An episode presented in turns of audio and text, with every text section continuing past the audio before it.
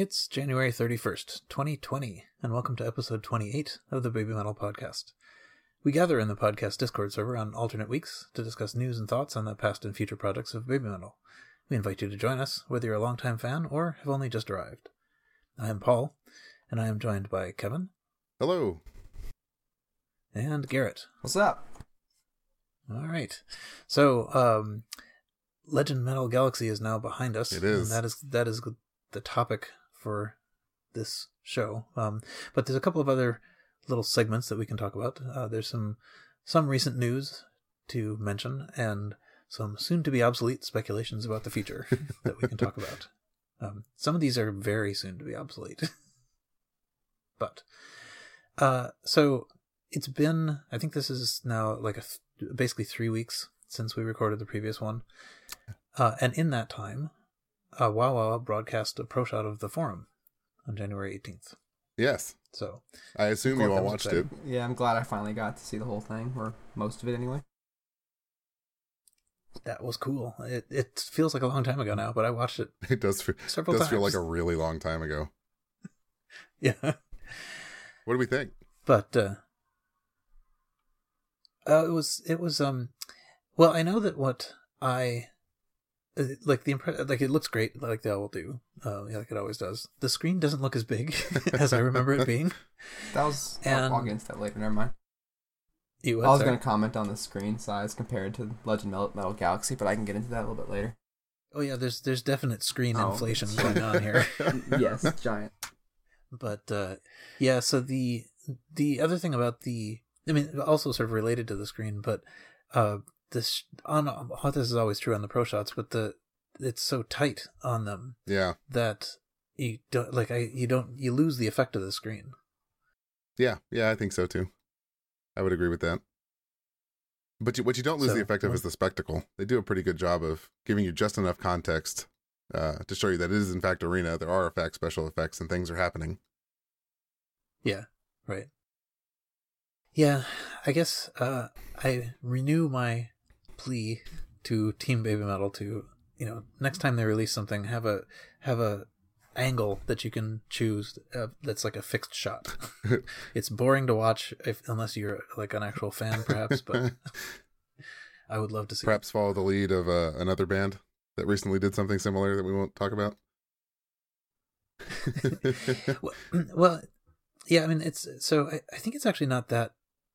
It's it's not unheard of to release things where you actually have shots that are like several different angles focused on individual people.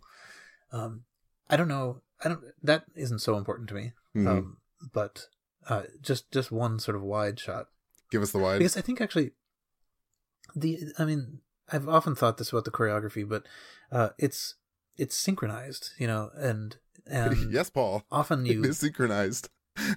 well what I mean is like if you think about uh so what like in Ine there's like this moshishu thing that they do and in Doki Doki Morning they you know they all wake up in sequence and stuff. But if you're looking at each person by themselves, you kind of lose that effect of the of the kind of wave that sweeps through them Sure. right? Um, and I I felt like that happened a bit uh, in this in this you know well in this and all the pro shots, but but I liked it. I feel like I liked it more than the the Japan ones that we had. Before. I feel like we've kind of ridden a sine wave on that. Like they got better at editing these to provide more context and show you the wider moments when they do things like you just described. Um, but now that I think about it, I think you're right. I think they they stayed really tight in the forum pro shot. Part of me wonders um, if it's because well, it's see the running joke of the Yeah, day was so. you know it was sold out, but it wasn't really sold out. Um, all of the tickets may have gone, but you know the pit had a ton of room in the back. Um, there were a fair bit of empty seats. Um, so I'm wondering if it's intentionally tight to give the appearance, yeah, the illusion that it was a little bit more sold out than it might have been. I got, I got Yeah. that vibe from that for sure. yeah, that's that is my suspicion as well that that they. Uh, Well, and actually, also the the cameras were really uh, kind of biased toward a side. So I think you I think you don't notice this unless you were there and trying to find yourself. but the camera was pointed in my direction for maybe like you know nine frames. so, you know, I I can find myself in Papaya, you know, waving something in the background because I know that it's I know that where I was and that my towel was pink. Sure. You know. Sure. Dead giveaway, easy to find. But yeah, so what was I was in 111, which is one of the the VIP sections, and 126 was the other one, and the camera was pointed more toward 126. So anyone who was in 126 probably got a little bit more screen time. yeah, maybe. But- I, I didn't get any. I know a ton of people who did. You know, and that's pretty awesome for uh, Yeah. as many people to be shown as they did. That's weird. Yeah, uh, the thing, what was funny is that I remember seeing you uh, on the actual Yeah. screen, like in the venue. You were you got plenty of I screen did. time. So uh, that's, I guess, one other disadvantage of not having the wide shot. Although uh, it occurred to me, uh, you know, again as I was watching this, that the big screen is delayed a little bit from what they're actually doing uh, in order to sort of compensate for the sound speed, and so I think it might start looking pretty weird if they're if they're actually showing like the screen when it's showing them, you know, not some sort of background movie. sure. But I mean, you get the same effect in sporting events and other things. Right. Anyways, well, maybe Uh, the uh, maybe the Koba edit will be different than the WOWOW edit, and more people, different people, will get screen time. Yeah, it's possible. Um, my I- I did actually, you know, in, goofily enough, sit down with the Big Fox Festival, and to the extent that they are the same, you know, like the WOWOW and the the Blu-ray, uh, you know, I went to check to see how what differences there were, and they are very slight, but there are occasionally different angles, and um, my impression was that WOWOW actually concentrated more on the audience than the you know the one Blu-ray. Sure, interesting. So, so yeah, who knows? we might we might not have even less chance of seeing Yeah. ourselves. But so there were some things skipped on the broadcast. Uh, Elevator Girl was played, but was not on the broadcast. Headbanger was played, but not on the broadcast. I'm pretty sure that they had like I, I am surprised that I can't quite remember, but I'm pretty sure that they had that sort of instrumental intro to Papaya, which did not make it into the um, broadcast, at least. Well, now you got me thinking. yeah. So the the uh, beginning of Papaya is so aggressive. I only ever remember sparks and explosions and in your face loudness and towels going everywhere. I don't remember what they do to lead into that. Yeah, well, there's, I mean, uh, there is. It doesn't actually sound much like i instrumentally. It doesn't sound very much like Papaya. It sounds a little bit more. I don't even know what to call it. Mm. You know, Eastern oh yeah, okay, strings or I don't know. Um, yeah, yeah, yeah, yeah. I know what you're talking about now. Yeah, but anyway, it wasn't. It was not there. So, and I think all of that stuff will be on the the eventual um, Blu-ray. Maybe. The other thing I was kind of disappointed about was that the very beginning. So the very beginning was super effective Mhm. when you're actually there, because it. oh, I mean, like when I say the very beginning, I mean, um, I guess post future metal, because it was it was uh dark or more sort of blue lit, uh, Mhm. and then the screen turned bright white, and they were standing there like statues, and then it went dark again, and they moved in the darkness, and then it was bright again, and then they it was as if they teleported Ah, right, Yeah. right. That was like onto the the coolest stage. effect I think I've seen them do in a fat minute, to be honest. Yeah, I, First time I it saw it, my really, really jaw cool. dropped. Like the first, cause the first But- time I saw it, I didn't even didn't click in my head what was happening, and then I rewinded and I saw, oh, there they are. Oh, they're gone. Oh, there they are again.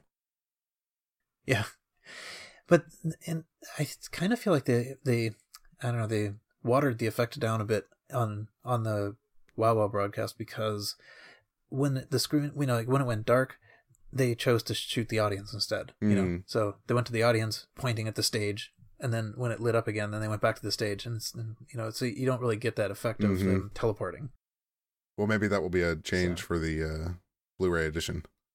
Such a cool Yeah. feature. You'd think Koba would take the time to actually make that more pronounced with his version. honestly that really did that was one of the that had the biggest effect on me Showmanship You know, at its of that finest, show. to be honest. yeah Yeah, the whole beginning of that show was just spectacular. Yeah. Um, another thing that was a little bit strange was that Su's voice was mixed pretty low, actually. like it was it um the drums were loud and Su was quiet Hmm.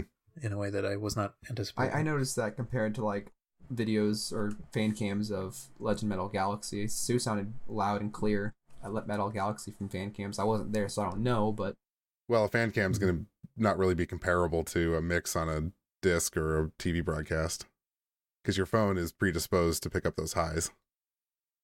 Mhm.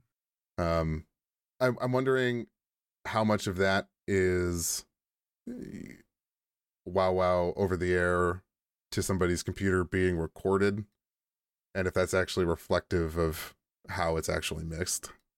Yeah, I don't know. I'm pretty sure the uh, one that I was watching was the direct transport stream, so it wasn't you know it wasn't filtered through too many Oh, okay. levels, whatever it was 10, 10 gigabytes or whatever. But um, yeah, I yeah I mean I think it, it wasn't bad, but I think it uh, and you know it was whatever it was nice it was nice to actually see it. Uh, you know I was a little selfishly I wouldn't have minded seeing myself you know in something more than like a nine pixel version. But but anyway, so I will watch it again. I watched it uh, several times on the day it aired, and then got busy and haven't uh, Sounds about haven't right. gone back to it. Yeah, I watched it on my phone at a bar at an airport. Yeah. Well, that was uh, that was right. Were you actually uh, in Japan at that point? No, I was at LAX sitting at the bar waiting for my flight. Okay. Yeah. All right. Anything else we wanted to say about that? Maybe I'll think of something, but at the, at the moment I'm out. It's expensive, right? We got the pricing for this thing. Did we not? Oh, The uh have we not talked about that? I don't Maybe no, we not. didn't. So they yeah, they announced pricing about a week Okay. ago as we record. And it's uh it's a little spendier. A little spendier than I Yeah. expected. That's true. Okay, so right, so I guess that was that was basically simultaneous with Legend Metal yeah. Galaxy. It was the I think yeah, I think they released that info the same day of the first show. Yeah. Uh, and I already forgot how much it is, but uh, we can we can figure it out. Uh, The there was there is a, the one edition, uh, but they also have um, editions that are sold by other, um, you know, like Amazon and Mhm. uh, HMV and stuff. So, and uh, even that I think is something like eighty dollars or something along those lines. But um, you know, so that even even the non the one editions are pretty pricey. Yeah, I want to say it was almost $200 US for the one edition of the forum. see, to, to me that seems a little bit absurd. I can't justify I think- spending that much money on a Blu-ray, even if it did come with a towel. It don't, but Yeah, let me see. Let me see if I can find the um announcement. Uh, BabyMetal.com. What a what a wonderful site. uh, live at the forum. Okay, that's probably it. Uh, here we go. Okay, so um, so Blu-ray by itself, seven thousand yen. DVD by itself, six thousand yen. The one limited edition, eighteen thousand yen. Whew. yeah. uh, you can order it all the way up to March 12th. Um, and I think, yeah, I think we're expecting this on May 13th. Okay. So that's when it's going to be released. what does the one um, edition come with? It says it has uh, a Blu ray, so one disc, Yep. 15 songs, a CD, two discs, 15 songs, and it says Apocalypse, 64 pages, which is presumably the photo, Photo book, yeah. Okay. Yeah. Yeah, so it's it's rough right on the heels of Legend M and the Yokohama show that they released before. Yeah. And I think it's the same price as the one edition of Um, Legend M. You're testing my web searching abilities. um, if it's uh, not, they it's just- really close to the same price. And yeah, they they just actually re retweeted those um uh you know ads as well because I think we must be getting sort of close to the end of the order period on those. Uh, okay, so Baby Metal Awakens, The Sun Also Rises. That one is nine thousand yen. hmm and the Legend M, which is the the, the real one, the the sort of important Yeah. one, is twenty thousand yen. Yeah. Okay. So Legend M is more, Right. right? But by a little bit. Uh, yeah. Well, you can kind of open up the debate which one's more substantial to buy. Would you rather see Legend Metal Galaxy with all the stuff that came with it or Legend M? I think I lean towards Legend Oh, M well. if I had to choose one or the other. Well, uh, okay. Um, are, did you really mean Legend Metal Galaxy? Because that one seems non-optional to me. I mean, Do you the mean forum, the forum? the forum, the forum versus Legend Legend M is maybe. oh yeah, a- I meant I meant a the forum. question. My bad. Uh, Yeah, misspoke. I apologize. Yes, Legend Okay. M over the forum all day long. No Galaxy is way more important. Yeah. Um, I mean, the thing is that each of them has their their something going for it, right? I mean, and I was at one of them, you know, Yeah. and one of them has Moa Banger. So, I mean, what can you do? Kind of have to get that one. Yeah, I'm uh, Um, I'm probably not going to buy the forum, if I'm honest. Oh, really? Yeah, And Yeah, it's too late. I already did. it was cool. it was a fun show. I don't know how much, how rewatchable it is, at least for me. And I'm not a huge collector. I don't have Yeah. to own everything, so I think I'm going to skip that one. Hey Paul, Yeah. was there any hesitation when you added it to the cart? The- like- which the forum? Any of them? Like, you you buy like all of them, right? Uh, well, yeah. Uh, there no, there wasn't Okay. really. um, but I mean, they're they're they're sort of, I don't know, they're trickling them out in a way that makes it Easy. easy Yeah. to keep buying them, right? Mm. Because when when all you had was Legend M, you have to buy that, of course. Yep. And then there's the forum, you know, you have to buy that. But that was, you know, I bought that before Legend Metal Galaxy actually happened. Yeah. Sure. So You almost got to roll the dice and try and time it right to get. I don't know. Never mind. Yeah. However, I mean, it is it is nice, even though it's expensive. Um, it is possible to get the non the one version, which is not so so bad. Of the Yeah, those were more reasonable. Uh, there's also some. Where was the? th- there was a. Um, I, so I had actually put this in in the speculations about the future thing, but uh, Billboard posted an, an article about the, the you know sort of about this release, and they talked about uh, the Blu-ray and DVD being due on May 13th. And they, actually, they also said what the attendance was at the forum, which was 17,500, which doesn't actually sound that huge compared to like the 50,000s and stuff that we always talk about about these bigger shows. hmm But um, but I, so the speculation part is just that I wonder, I wonder if it, the fact that it was kind of posted in this kind of public way, and they they mentioned, you know, like this the Blu-ray and DVD is going to be out. Maybe that suggests that there's going to be some sort of Western marketing of it, and it's not going to be ninety dollars each. It, um, Could be. I don't know if I'd bank on that because we saw how much marketing there was for the forum in itself. Yeah, but you can. I mean, like, uh, you can get Legend S and Tokyo Dome, I think, through iTunes, right? You For, like, can, yes. nearly nothing. Yeah, they're really cheap. Maybe it would be. I mean, I'm you know I, I don't I probably won't get those, but I would not mind actually if they if they broadened their reach this way. Yeah, that would be nice. Okay, let's see. Um, what else to say? Maybe that's maybe we can leave the forum because I'm realizing we've been talking for a long time about you know not yet the topic. Um, a couple of like just little newsy things. Um, uh, Kerrang posted an interview with Creeper, who's doing, who's opening for at least some of the uh, EU tour. Uh, I can't remember exactly what where they're you know like which shows they're opening for. Um, but there was it was sort of interesting. I only sort of skimmed it, uh, but in the part where they're talking about uh, the Baby Metal tour, they they talk about they sort of phrase it in a in a way that's a little bit like, um, you know, they thought it was an interesting match, uh, and for the re- the reason that uh, they Creeper thinks that they sound almost nothing like Baby Metal, so Yeah. um, so the uh, but yet there's a chance that they would be playing to an open-minded audience, which is kind of interesting. Yeah. Hot Uh. I think the reason I thought, I'm sorry, I keep talking. It's okay, Paul. You're the host.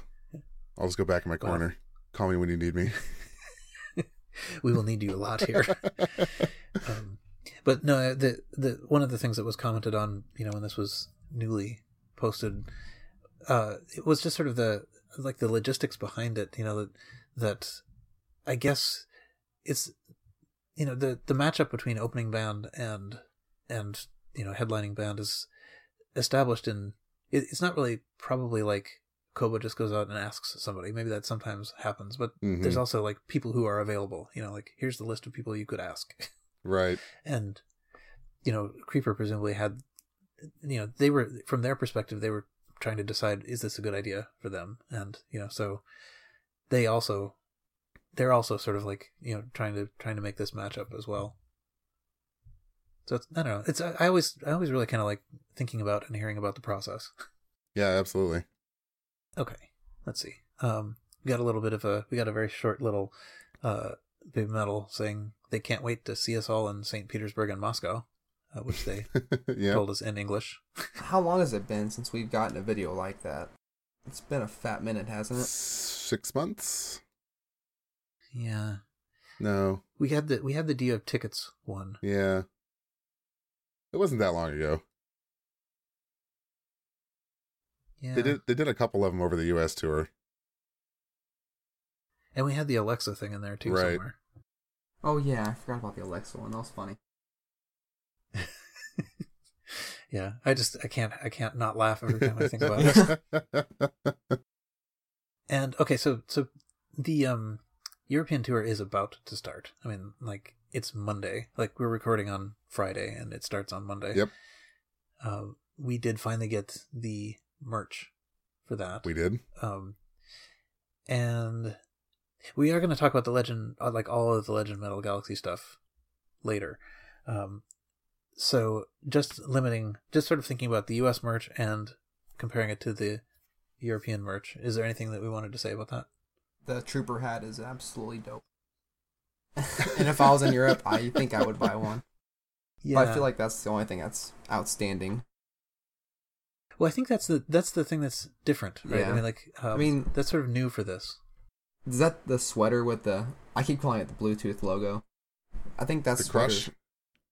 Is it called Crush? Yeah. Wait, Yeah, the no. The logo? Galaxy, Galaxy, Galaxy long sleeve tee is what they're calling it. Oh, that's not a sweater, that's a long sleeve tee. Long sleeve tee. Yeah. Okay. Yeah, you're right. It says it right there in the name, Garrett. Come on. Um, Right. Yeah, and I think that it doesn't look too bad. Um, there was a uh, what was it? I forget which show it was. I think it was maybe it was the um like the one little ones or something.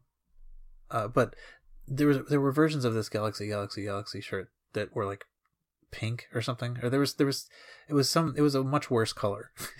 this is a this is Mhm. a better color. I would like to point out the um the zip up hoodie. Like I feel like everything else, it's all clearly not actual pictures of the merch, except for maybe the hat and the keychain. But the left hand side showing the front of the zip up hoodie is like just like Photoshop black with the baby metal logo not barely even visible. Yeah. That's pretty standard Yeah. for showing merch off. Yeah, it's it's. I think overall, I don't know. My my so so it looks like there's uh, one, two, three, three. Basically, th- three f- shirts that we've seen the designs of before. There's the Spartan Fox Warrior long sleeve tee. I'm not sure that I've seen. Maybe I have. Maybe maybe that has shown up at some other time, but um, it really actually. I guess my feeling is that there there really isn't there isn't a lot. Um, the the hat itself, we should maybe describe it a little bit. It's it's you know one of these. It's I don't know what it's made of, but it's got sort of like a soft inside and it's got ear flaps. Yeah. And, they call it the trooper and hat. straps. They're, they they strap around your chin. Yeah, it does look pretty cool. But uh, and they also have uh, they are selling the vinyls. I don't remember the vinyls being in the merch list before. Yeah, that sounds new. Uh, well, they sold it at the forum, the regular and a, and a special edition one. I think you could get the vinyl over the U.S. tour. Yeah, I know you can get the CD. Struggling to remember. It feels like such a long time ago. yeah. Somebody in chat will correct me, I'm sure. anyway, it's um it's not it's not amazing the tour uh like the the European part merch. It's all starting. here. It's all starting to just look the same to me. yeah. But however, I mean like not amazing or not not amazing, you know, it's still for the people who they're going, you know, to tour through. What, what am I trying to say? Like this is some people's first shot at getting it and, you know, even if it's even if we've seen the shirts before, they haven't been available for those people to buy yet. so that's fine. Um and I do, and, you know, I do kind of like uh, the one that they call the Metal Odyssey tee. Um, I like that one a lot. I actually wear mine quite a bit. Mm, I assume this has the European dates on the back. I can't quite read it, but yeah, I'm sure it does.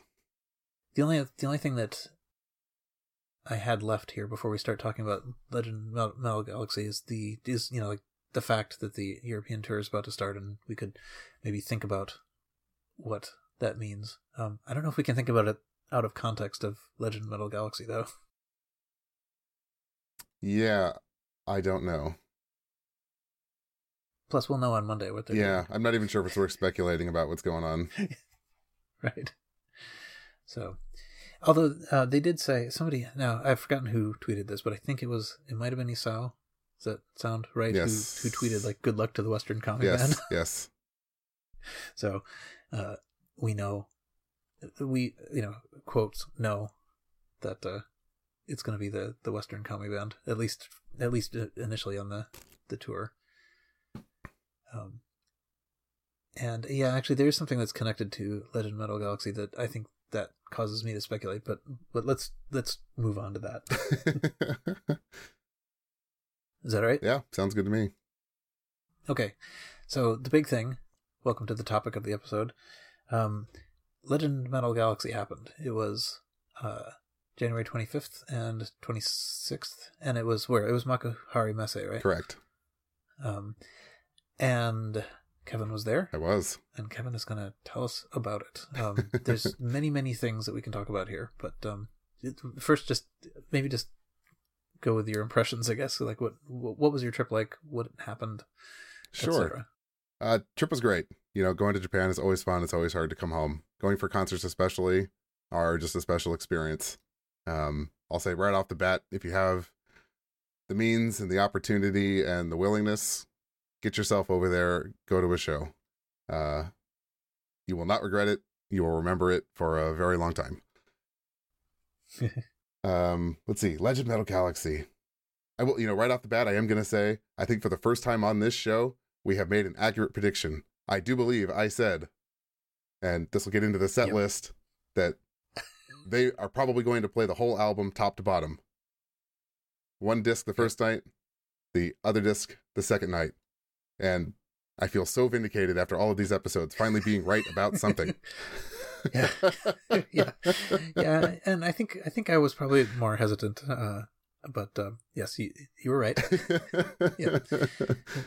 Um, I'm pretty amazed actually that that uh, they pulled it off, and they, there's like one there's one little way in which they did not pull it off, but uh, we'll get to that at some point. Sure. Um, so yeah, we left. Uh, went for a whole week. Um, farted around Tokyo for the week prior to uh the shows. Then moved up to uh Chiba for the shows uh the morning of. Um, merch was a bit of a mess this time.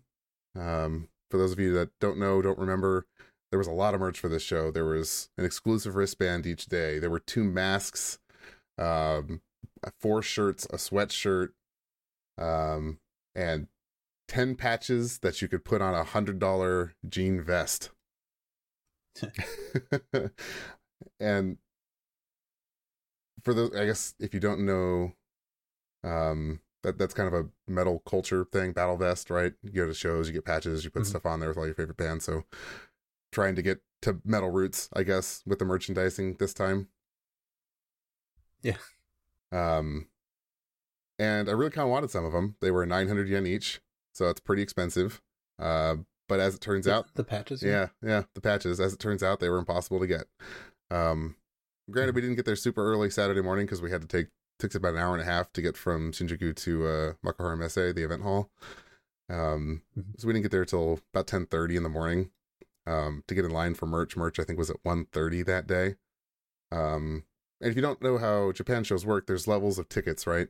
The best ticket being the Super Mosh or Chomosh that you apply for and hopefully win in the lottery. Those are the uh, the the the pit areas closest to the stage.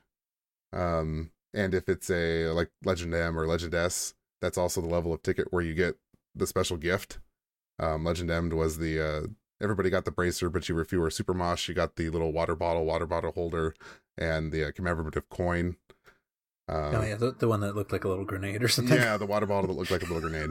Um, unfortunately, we didn't have Super Mosh, uh, so we were in the everybody else line um, for merchandise. And really, the only things I was really kind of wanting were the patches because they were new. We hadn't seen them before, and they were sold out before Super Mosh was even done. Uh, going Yeah. through merch because they get to go through merch before everybody else.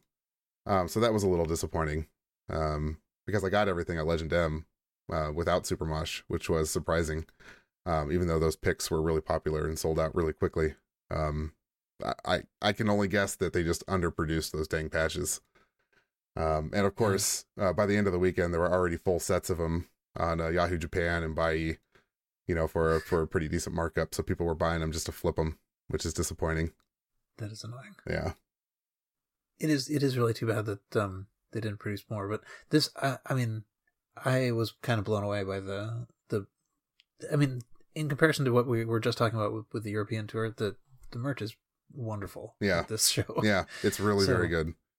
Um, there's lots of uh, there were at least i think three um at least three new shirt designs maybe more um so like i, I had never seen the infinite galaxy mm, mhm. tee before um and that that looks nice the uh chaos galaxy one Yep. which is sort of it's hard to see exactly what that is kind of like uh i don't know it's like a tv it's like a um a screen with interference on it or something yeah, yeah, um looks good um i really like the fox god mandala tee um yeah. That one sold out quick. of yeah Of the shirts, I think that one went first. That was also, I think, the first patch to sell out. Mhm. Um, they, that seemed to be really popular uh, design. yeah Um, but yeah, just just to wrap up merch, I did end up getting the rest of the stuff I wanted: the exclusive T-shirts, the uh, the wristbands both days, um, the towel. Um, so I am pleased with that. Just a little disappointed I didn't get patches. Yeah.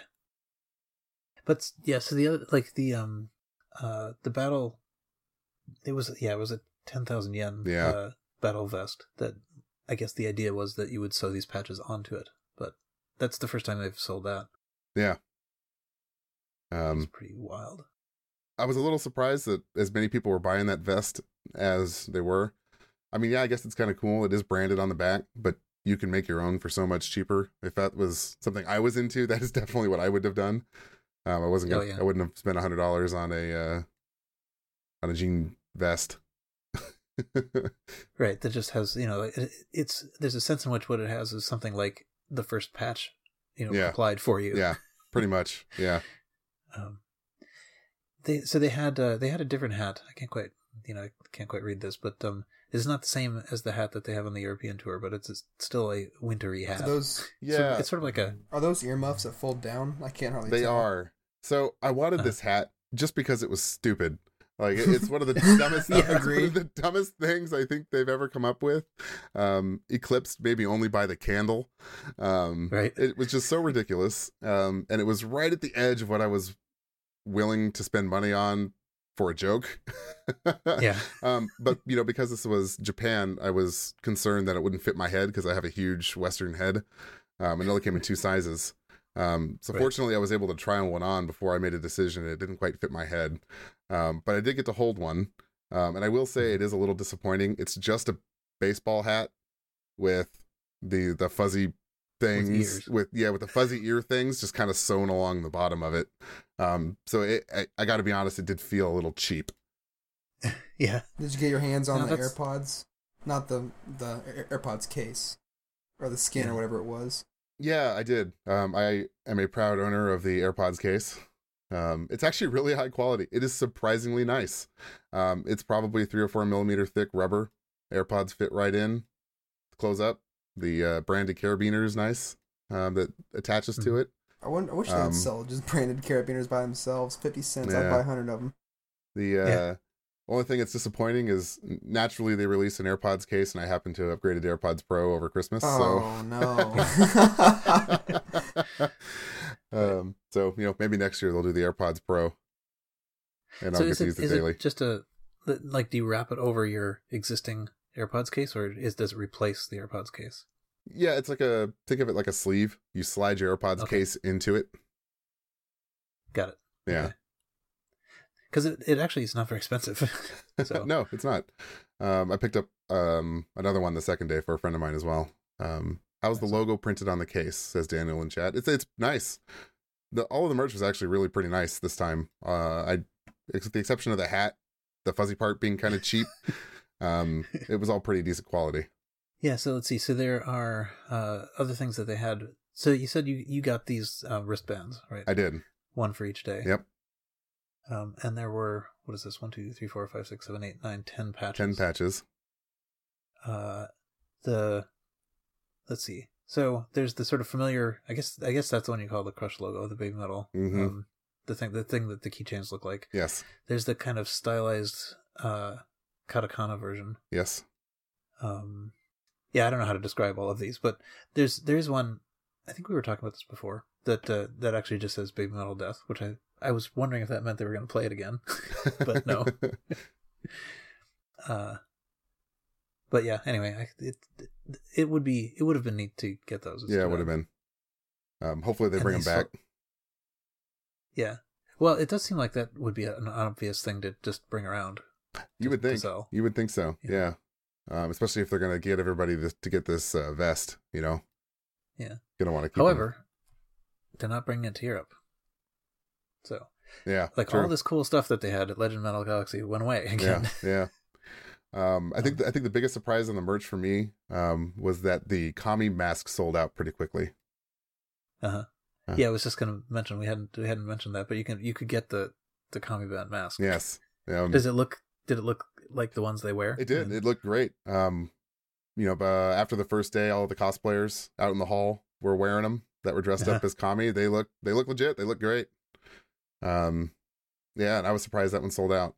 Um, I was also surprised when we got there that they had a lot of leftover merch from the previous shows in Japan. They had the um, the like galaxy design shorts, it, the the, the Uh-huh. thing that kind of looked like a tracksuit. Um, Oh, and yeah, and the I think uh, remember seeing. yeah, that and the silver fox mask, just the Megitsune fox mask, um, was also available. Those.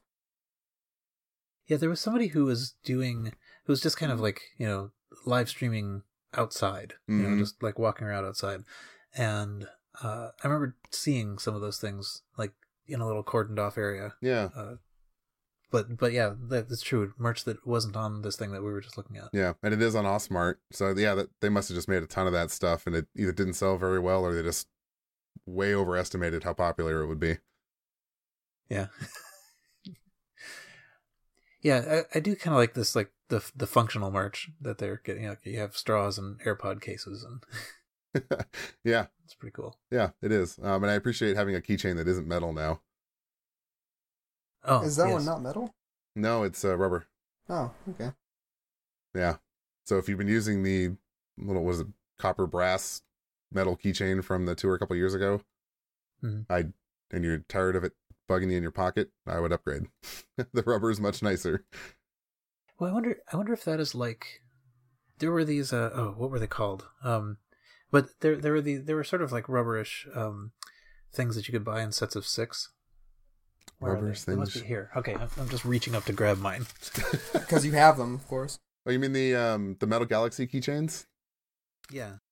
Is it the same sort of thing as those? Um, no. So this is just the Crush logo keychain. Although now that you reminded me about those, um, you could buy Okay. the Metal Galaxy keychains, um, and they did come random. So you just told them you wanted that, and you just got a random one. Yeah, those are so dumb. Yeah. Uh, like the that is it's annoying. Uh, so I, I I definitely have duplicates. The one I opened Right. just now says Galaxy, Galaxy, Galaxy. Right. Um, and I don't I don't even know if I have the one I wanted to get was the the one that Garrett likes to call the Bluetooth logo. Oh, I, I, I don't think I got one. I'll defend that argument all day long. It looks like a Bluetooth logo. Yeah. Yeah, I'm still. I, I think we talked about this before, but I, I think I think I'm still believing that it is the letters of Baby, baby Metal arranged. Yeah, that makes more sense. Mm-hmm. Yeah, it could be. Stop rattling things around here now. but, um, yeah, I actually just set up. Uh, I, s- I set up some shelves with all my various stuff on it, so I now actually have like all of my Proper shrine. all of my unbelievable amount of crap uh, visible. So my lunchbox is up there and Ah, yes, whatever. the lunchbox. Um. Anyways, that that was the merch experience. Um. Bummed about the patches, but got managed to get everything else, so that's okay. Um, yeah, that's good. Uh, I do have one complaint, and that'll lead into what I want to talk about next. Uh, while waiting for merch, you know, we were lined up inside, um, all along the hall, which was the hall parallel to where the concert was happening. So we could hear sound check really clearly both days while we were waiting in the merch line. Um, so it kind of spoiled what was going on. Um, because if that was truly going to be a surprise, that that would have elevated it to a whole new level. Um, still incredible, but thinking back on it and imagining being purely surprised on what they were doing, um, yeah, would have just taken it to a whole new level. Yeah, I thought that was pretty weird actually. That that uh, you know, I think I think there were no surprises really. I mean, like, um, Oh, there, there obviously you- you definitely there know what it definitely gonna was a couple like. of big surprises that we're going to talk about.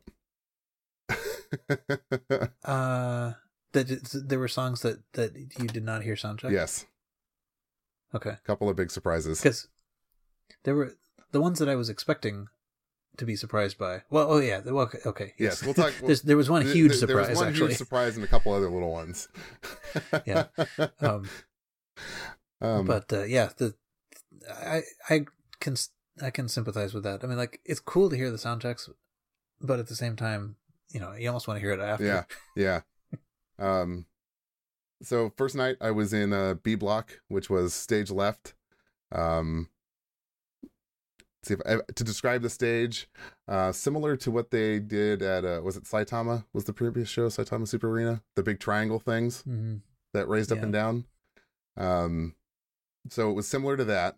Um, it had two long runways coming from where those triangles were out into the crowd uh, at about a 45 degree angle. Um, so if you're looking at the Huh. thing top down, B block was kind of at the end and to the right of the uh, rightmost runway. Uh, so actually pretty As you as you're facing as you're the facing the stage. stage. So actually pretty decent view. I was really surprised usually when uh the foreigners get thrown in the back in a random pit. So we were pleasantly surprised that we had a pretty good view the first night. Mhm. Um what was different about the stage, in addition to the the 45 degree jut outs, is they combined what they had done previously with the moving stage that went up and down out into the crowd on uh, scissor lifts or rails with the big triangle stage. So think of the main stage that they spent most of the time performing on as a square rotated so that the tip was facing the crowd to make a diamond. That whole piece not only went up and down, but also drove out into the crowd, like the stages from the Forum or from Legend M, um, uh, Yokohama. Yeah, I thought that looked pretty cool. Uh, I you know seeing that I, I felt like I couldn't be 100 percent sure that that the the the prior stages weren't squares, but they weren't right. I mean the the the, the square was a novel thing for Legend Metal Galaxy. I think so. I I'm not confident in what the other Yeah. stages look like because we don't have great reference for that. Yeah. Um, so the, it's it's possible they were exactly the same. Just this one moved, drove forward in addition to raising and lowering. Yeah.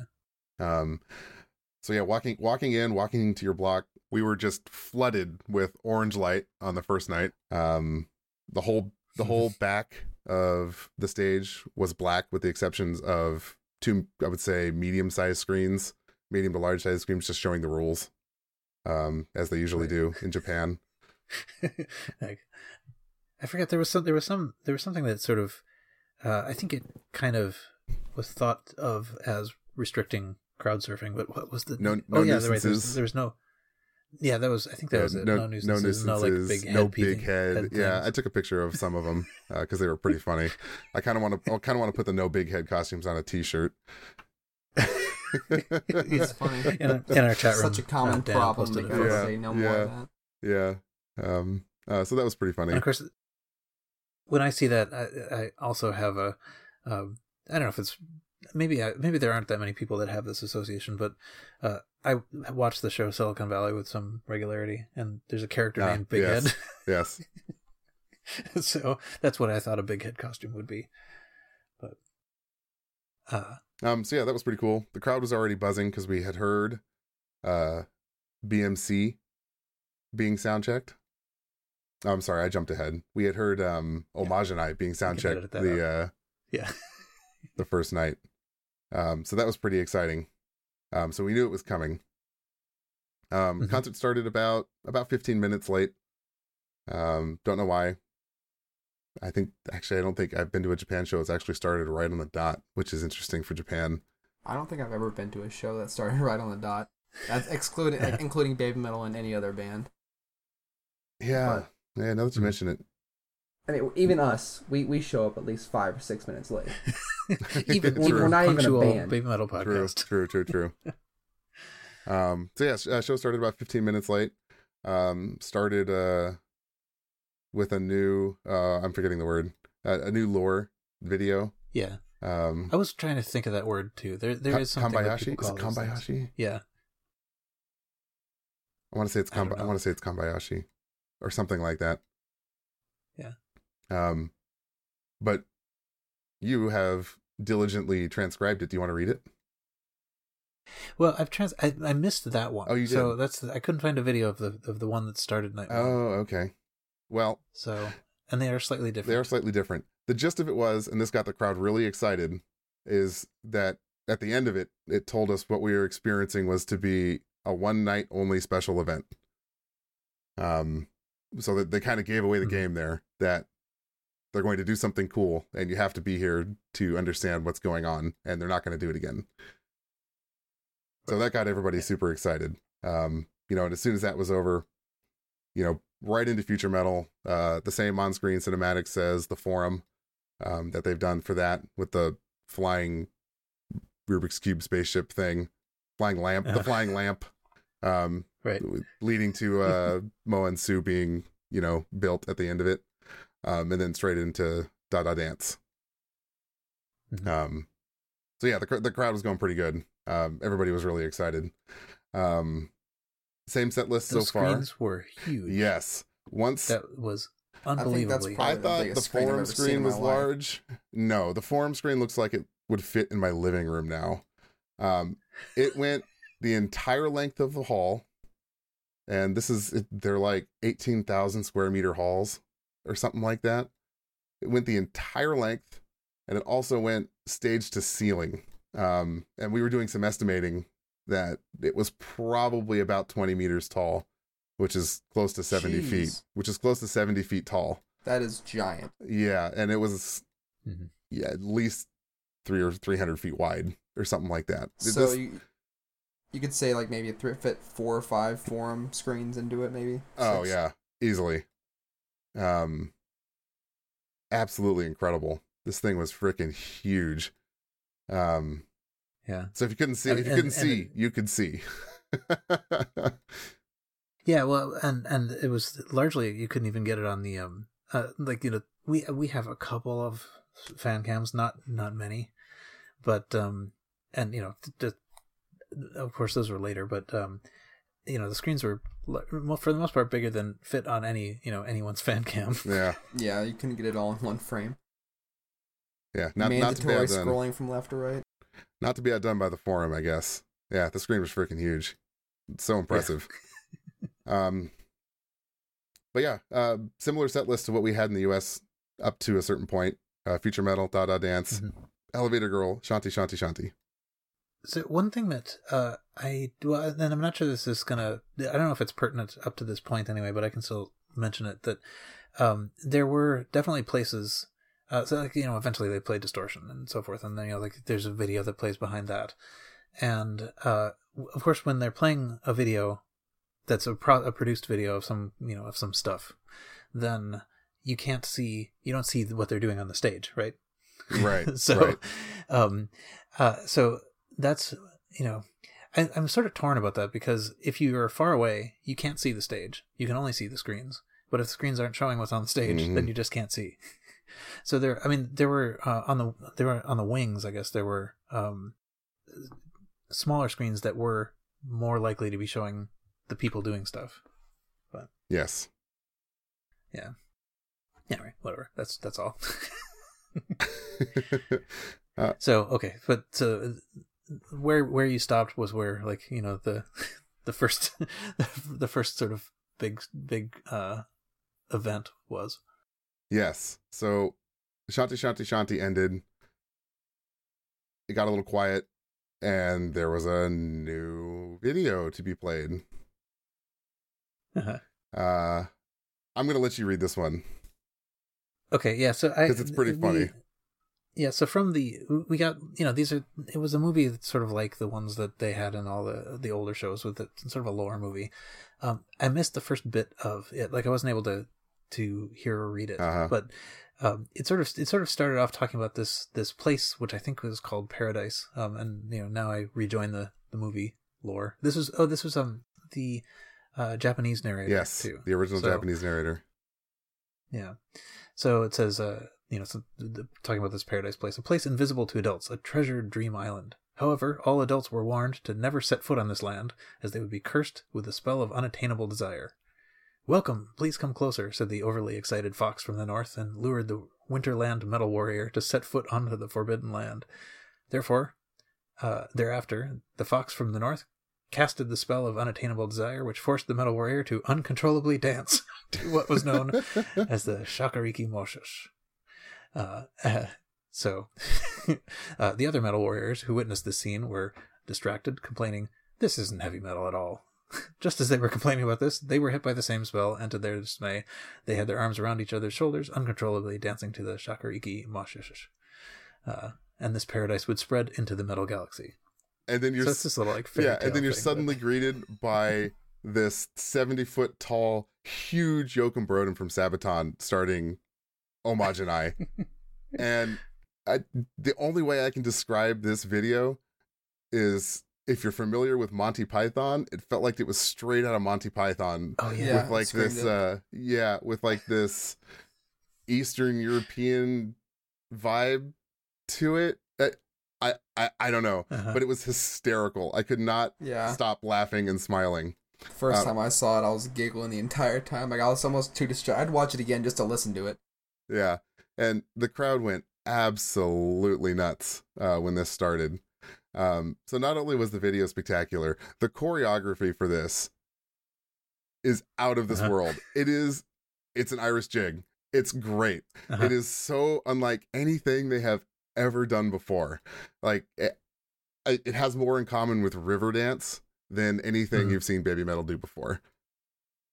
Yeah, I'm really looking forward to seeing that. Uh, I it was you could really not catch much of this No. on the on the few fan cams. Not, Yeah. not at all. and the joy that they had performing this was palpable everywhere in the building. They were having so much fun with this. It was hysterical. Like everybody was just laughing and jumping and screaming and just an awesome atmosphere to be a part of. It was nuts. Um, and I got to say, this is not one of my favorite songs on the album, but this was such a bizarre and uniquely baby metal experience um, that I find myself listening to this song more now. Yep, yep. That's the it's the live effect. It really is the live effect. I- yeah, absolutely, just bonkers out of this world. Um, I can't wait for everybody to see what this looks like for real. Yeah, I um yeah I'm I'm I don't know what I'm hoping. For. I mean, like I don't know what I'm expecting, but I am hoping to to see this sometime before you know of the eventual Yeah. either WOWOW broadcast or or um, Yeah. Blu-ray. Uh, who knows? Maybe they'll take it to Europe. Well, yeah. So, well, well, I guess we'll we'll talk more about that. I guess. Uh, but so this was this was the first time this has ever been played Yes. in public. Yep. You know, um, so this was premiered there. Yep. And I, I really, you know, I like the fact that it was funny. I mean, like they are they're funny. Yeah, I think I said this last time too, but like they are. There's a comicalness to them, a, a joy that comes out of that. yes, absolutely. Um, it, it was definitely the highlight of that night for me. Um, yeah, spectacular. Not much more to say about that. It's just you have to see it to believe it. It's yeah. Yeah. If it doesn't make you smile, you're not human. yeah. Uh, I, I, I think I may just go. I, it's hard to watch the fan cams, of course, because I'm I'm so glad that we have them. But I mean, you know, they're yeah. they're jumpy and whatever. Mhm. So, but uh, it was even on that, even in that format, it was very Yeah. impressive. Um, roll, rolling on, they played Yava next, which was pretty surprising. Um, I think they played that at Yokohama was the last time they had done that, but did not expect to see that at all. Um, I'm I'm glad that that's not going away though. I mean, like I I I think that that song works really well. Um, yeah, I agree. I hope they keep doing it. I it. agree. Um, it's a nice change of pace from everything else. Uh, and I got to feel, I, I, I don't want to feel entitled or brag, but I went to enough shows this year to where Mhm. the set list was getting a little stale, if I'm honest. Like it's still a lot of fun, Yeah. but you hear the same songs over and over and over enough, and you're like kind of clamoring for something new. So hearing Yava again was kind of a nice little breath of fresh air, if I'm honest. Uh-huh. Um, after that, we got another brand new song, "Brand New Day." Yeah. Yeah. Which was, I, I, just beautiful. Um, I don't know if any fan cams of this made it up or not. One did. Um, yeah, yeah, It sounded great on the fan cam, so if any kind of pro shot's gonna be very nice. yeah. Um, yeah. The visuals uh, that that at least we could see on the fan cam was um, they were really impressive. Yeah. Um, and it very it, you can tell that it's kind of what future metal was foreshadowing. yeah, yeah, I could see that. Um, it definitely had, you know, like a sunrise theme to it. Um, Mhm. you know, I've said this before. They've definitely upped their their CG and animation budget this year. Um, it was very well produced. The visuals fit the song really well. Um, it, but and it didn't distract from the song.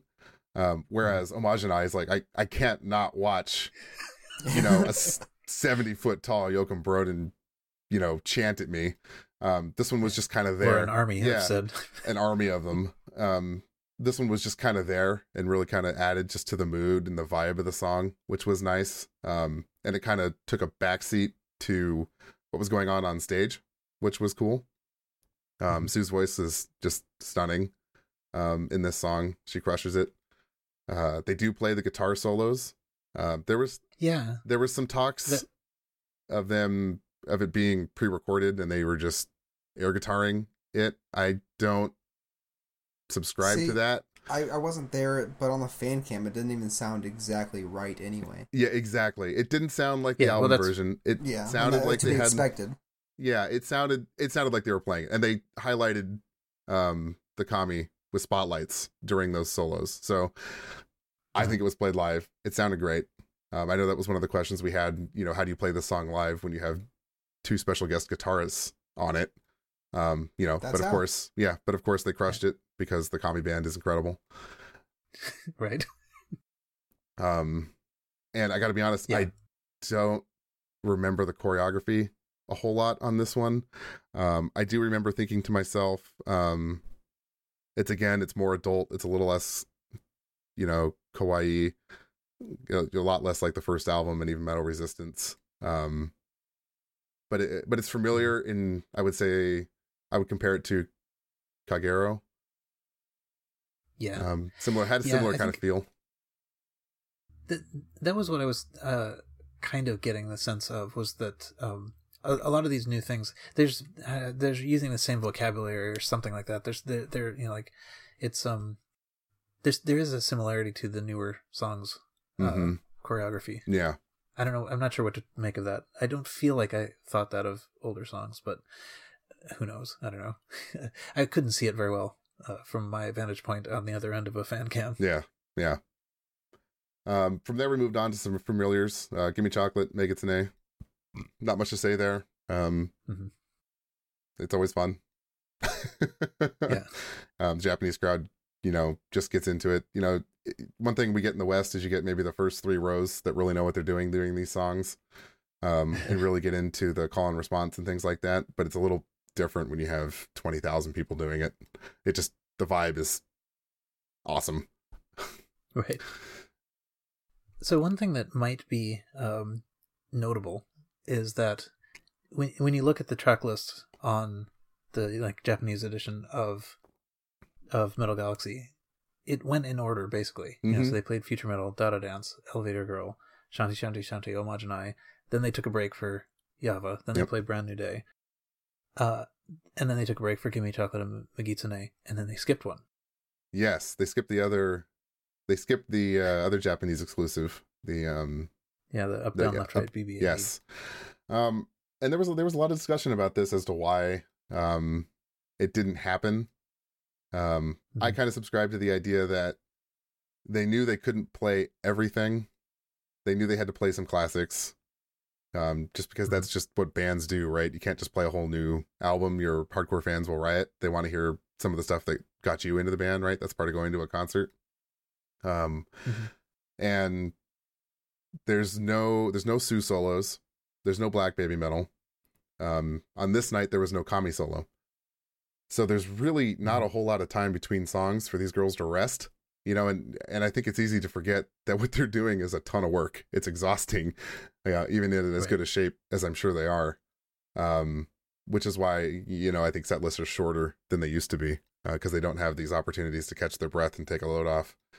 Um, Well, another thing too about this um, is that day one had a lot of premiere, a lot of premieres, right? I mean, so Orange Yeah. was new, Brand New Day was new. Yep. Um, I think we haven't quite said this, but we were about to say that Night Night Burn is new. yes, Night Night Burn was new. Um, uh, and that's different from day two because uh, we had a lot of the day two material from earlier on. I mean, Yes. same thing for disc two. Yep. I mean, like that's the same thing. Yep. So, uh, I could certainly see saying that's that's enough premieres for one for one night. yeah, You and know, they had to cut something to fit some of the older stuff in, and that's just what happened to get cut. Um, I, I don't think it's impossible. We'll never see that song live. Um, but uh, yeah. Well, and that spoils the fact that they didn't play it on the second night. Like they could have, they could have smashed it into the second night somehow. Well- I think before the second night happened, people were thinking maybe that was still going to be a possibility. yes and no. Um, just because you know, you know, they they were pretty clear from the onset that night one was the light force, right? Baby metal has to go on this journey to find the good, and night Uh-huh. two was going to be the moon. They had to acquire the dark force, right, to bring them together, and you know we see that we see that in the album theming as well. the The only interesting thing is Papaya being on the second disc doesn't really jive with that theme for me. Um, But they also played Karate the second night, and that was you know from light era them, right? So Yeah, I don't see. I don't, I don't know that it's era era specific. I think it's more tone of the song. I don't mean to Maybe. jump even further ahead here, but they did play the trilogy of But- Light on the Dark Knight too. Yeah, but that's where it is on the uh, uh that's where it is on the that's where it is album. is on the album. That's correct. So So, anyways, okay, you judge Anyway, judge that so as I- judge that as you will. Uh, we rolled into Night Night Burn. Mhm. Um, really sassy salsa choreography. like it was incredible. It, you you could tell that they were just having fun exploring these different genres. You know, they did this musically, and now they get to do it in dance. You know, and Mhm. it's definitely influenced by you know flamenco and uh, you know that that Spanish feel uh, that you get with Night Night Burn. Um, sassy is really the only way I can describe the choreography for this one. Uh, excellent. It was great. Yeah, um, again, I cannot wait to see these. yeah again the uh, they had a background video for this song as well. Um it just kind of did its thing in the background and you know allowed you to focus on the stage presentation. Um so i don't remember it all that well. Uh but yeah it again another great performance that they crushed uh, for the first time. Okay uh, after night night burn we hit the one uh this was another surprise uh, to me for the evening. They played the one Japanese version. They didn't play. Oh, did they? Yeah, they didn't. They didn't play the unfinished that like, they had been. They didn't play the English version. They played the Japanese version of the one. Um, That is fantastic. yeah, um, that was the first time I had heard it live. Uh, so that was really special for me. That was really cool. I don't know off the top of my head when the last time they played the Japanese version of the one was. Um, It- I think I believe it was a long. Time it was a ago because long I- time ago. Yeah, I mean, I I listened to it somewhat regularly um, from some live recording, but it was but it was really pretty close to when the album came out. I think. Yeah, it might have been. Because I don't even think I think they did the English version at Tokyo Dome. I don't think they did the Japanese version at Tokyo Dome even. So it's been a long time since they had played the Japanese version of the one. Uh, so that was a really pleasant surprise. And then of course they do the fake ending, and we start waiting for an encore because the lights didn't come on. Right. Now, if you remember our discussions leading up to these shows, one of the things they had teased in the promotional material was the uh, the kami of the East meeting the kami of the West Mhm. and- and then playing a symphony. and playing symphony together. And to this point in the show, that hadn't happened yet. Uh, oh yeah, and we never actually talked about that, but it was the Jap- the Japanese kami band basically. yes, sorry, that- it, was that was playing all of this. yes, it was the, the the kami of the East playing on night one. Um, and we kind of knew what was going on when the lights went down. At least I figured it out pretty quickly because I could see things being rolled out onto the stage, like amps Uh, and another drum kit. Uh, so that got pretty exciting. Uh, so the kami band played in white this whole night. The uh, Japanese Kamis played in the original white robe with the mask. Uh, very cool. we got another lore video. It was the original Road of Resistance. Do you, I don't know if you remember. It used to be the Metal Warriors, Metal Gods. You know, like Ozzy, uh, Metallica, and they were talking about Metal Uh-huh. Resistance and things like that. The uh, kind of old, like Japanese style animation video. Uh-huh. Uh, so it's the same video, um, but they changed the animation from the you know the Legends of Metal to the two different Kami bands in white and black, and lo and behold, Huh. they were going to come together to uh, uh, I don't I don't remember the exact phrasing, um, but basically it told us they were going to play together, and sure enough, at the end of that, uh, the narrator told us that you will create the biggest wall of death in the history of the world, or something to that effect. and then bam, right into Road of Resistance. uh, with uh, both sets of Kami Band. The Kami of the West wearing the black, dark um, outfits that we saw on the US tour. Um, and man, that note hits hard with double the guitars and double the drums. Let me tell you. Oh, I bet. I So can only so- imagine. yeah, that was. So I did want to ask about that. Like, uh, they they did in fact have two drum kits. They did, absolutely. They wheeled out the second drum kit on the other side of the stage. The Kami were set up two on each side of the stage for the whole show. And then they added two more on each side for um, two bassists, two guitarists, and a drummer on one side, the other drummer, and the other guitarist on the other. that is wild. Yeah, That is really wild. uh, yeah. So the you know the lights come up with the first note. It's super heavy. It's super loud, and in another surprise, there's five people on the stage. All three Avengers are on stage for Road of Resistance. Uh huh. And I mean that so that was that was sort of also teased as that you know that we were going to have all the Avengers, and we haven't we haven't really been talking about this because I actually sort of failed to find the information about which Avenger was doing what, but they were rotating through. Oh, there. sure. Yeah, they they split the set list uh pretty much exactly evenly. Um it was 12 songs. They did 4 songs each with the exception of Road of Resistance. Um I they were all out. yeah, I don't remember exactly the order. I want to say night 1 was uh Momoko Kano then What- Riho Okay, and then all of that them seems for Road of Resistance.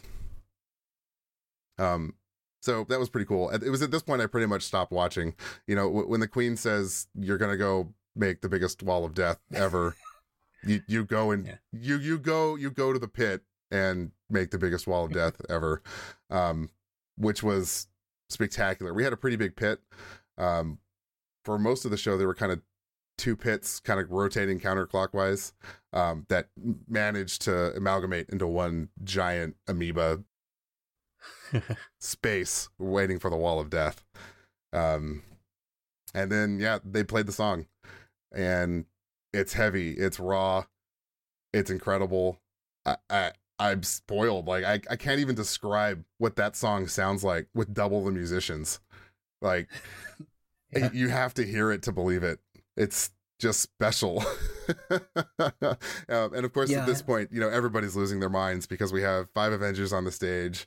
We have all of the Kami on the stage. We've just been told you're gonna, you know, mosh your asses off and create the biggest wall of death ever. Um, and nobody wants to let anybody down. So everybody's just using every last ounce of energy they have uh, Mhm. for the for this last song of night one. Yeah, that's um that's so amazing. Yeah, it really was. Uh, it, it you know apart from Metal Galaxy, I tend to pretty much listen only to like live versions of everything, and I'm kind of wondering if this show is going to now you know replace my playlist basically. you know, it it might. I I have no problem saying that these two nights were the best set of shows I've ever been to yeah, Um, so far. so far. Yeah, so far. Yeah. so far. There's far. always Stockholm on Monday. yes. Yeah. Stockholm's gonna blow it out of the water, I'm sure. I was kind of foreseeing to October, but um so yeah we we run around in circles we do Road of Resistance we we sing we do everything um a nice touch i mentioned at the beginning they had these 45 degree uh, ramps that came out kind of into the crowd um Mhm. all five girls ran down them and waved at everybody for the we are's uh kind of reminiscent of tokyo dome uh Nice. which was pretty cool um so we got surprisingly close to everybody as they ran up uh, which is always special. Um, and then yeah, show was over, never to be Uh-huh. repeated again, according to the narrator. Um, this was a, Yeah. a unique one night experience. awesome. Yeah. So yeah, there and there was an outro movie, um, There was which I which I did transcribe, so I can read that if you want. sure. So they, they showed uh, they showed Metal Resistance episode eight, Odyssey to the Metal Galaxy on the screen, uh, and then okay, so Legend Metal Galaxy, uh, the legend about the massive metal galaxy that appears at the moment the sun and moon align. Now that Baby Metal has acquired the Light Force, Baby Metal will approach the next stage in order to acquire the Dark Force. The moon will shine through the dark night. To be continued on day two. hmm And this was actually uh, in English by the you know in a world narrator. Yes, yes. so um so they, they not only did they have all the avengers all the kami they also had all the narrators all the narrators. Yeah, everybody was back. Uh, pretty cool. it is kind of funny how um the reception to Dark Night Carnival was markedly different from the reception to everybody on stage with uh um on road of resistance Yeah, I, you know, I think the biggest difference was that we know who these people are. We've spent the last year getting to know Momoko Riho and Kano, um, and there was already familiarity from SG with two of them, and right and you know Riho is a huge star in Japan for Morning Musume. Um, so we so we got an opportunity to know who they were, and it wasn't just sprung on us with some cheesy lore, right? right Um, so it felt it felt special. It didn't feel forced. yeah no i mean i think i i i fully believe that everybody was delighted by how that happened Mhm. just now um and uh and but it is sort of funny just to think about like how there was kind of like a lot of gnashing of teeth of how many people there were on the stage before and now it's actually great to see everybody Right, right, so right. Yeah. Um, yeah, just yeah, definitely welcome change of pace. Um, and then yeah, slept, ready to do it again the next night for the dark side. Yeah. Um i'm surprised at how much there is to say about this so um i guess so how so you got to night two how did how did uh, yeah, I got the night two. Um, I still wanted to get the patches, so I, we got up early and I went for merch. Uh, I got on the merch line at eight thirty uh, instead of eleven. I was much farther ahead, and Mhm. you know, I even found a friend who had gotten there at seven and was probably in the first hundred people of the standard ticket line, not the super mosh line. I said, "Hey, Mhm. here's here's ten thousand yen. Try and get me as many patches as you can." because they were not interested in patches at all. Uh, so that worked out. Uh-huh. Um, and to be honest, before that person even got into the merch hall, Super Mosh had already cleaned out all the patches again. Um, so I just bought the stuff that I I bought duplicates of the stuff uh, that people had asked for for me to bring home. Um, so that so that was merch. Mhm. Um, nothing more to say about that. Um, night two, we were in uh, Block C, which is odd because we actually had a better number on our ticket. Um, tickets are numbered. If you're not familiar, you go in based on the number of your ticket, and that usually determines where you end up and what pit you end up. So we had a better number, which usually means we have a better spot. Um, but our pit was actually farther away. Um, we were stage right, two rows back, so we weren't really that close to the stage at all. Um, Hmm. you know, which was fine because I wanted to mosh more tonight, uh, or that night. Mhm. Um, we did hear and get spoiled, and we heard Su rapping during the sound check, so we know BMC was coming. Um, Mhm. and everything else we heard getting sound check was familiar. Uh, so no, Right. no anticipated surprises uh, other than BMC going into this. So I told myself, all right, I'm going to get a good spot because I want to watch BMC. Um, and then I'm just going to slink back into the pit for the rest of the show and mosh. And I mean, I guess you know the structure at the, this point seemed pretty clear that it was you know disc one for night Yes. one, disc two for night two, plus some other stuff. It did. And disc two, we know, like uh, we know we've seen all of these songs pretty much. Yes. I mean, you know, so um, Uh, in the name BMC of, is the only one yeah, uh, that we hadn't seen. yeah, started within the name of, all again, all five Avengers, uh, just like the 2017 tour, but they had different costumes. Um, but they had the face mask. They didn't have the giant hat thing. They had some like bird's nest thing on that Oh, that, that wasn't Okay. it wasn't really it, it looked more like a I don't know like a thorn of a crown of thorns than yeah yeah that's probably the best way to describe it a crown of thorns and it was all gray um and they had uh, a redesigned staff uh, but other than that the choreography was the same Okay. Was it um? So was it? Did, uh, maybe I can't quite even see in the the few photos that we have here, but Mhm. um, uh, in the original, like when we were introduced to in the name of the first time, hmm uh, Su did have.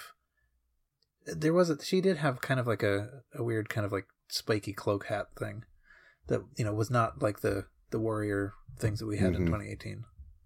But it wasn't like this was different. no this was different still from that yeah Okay. yeah um it matched the style of the current costume Okay.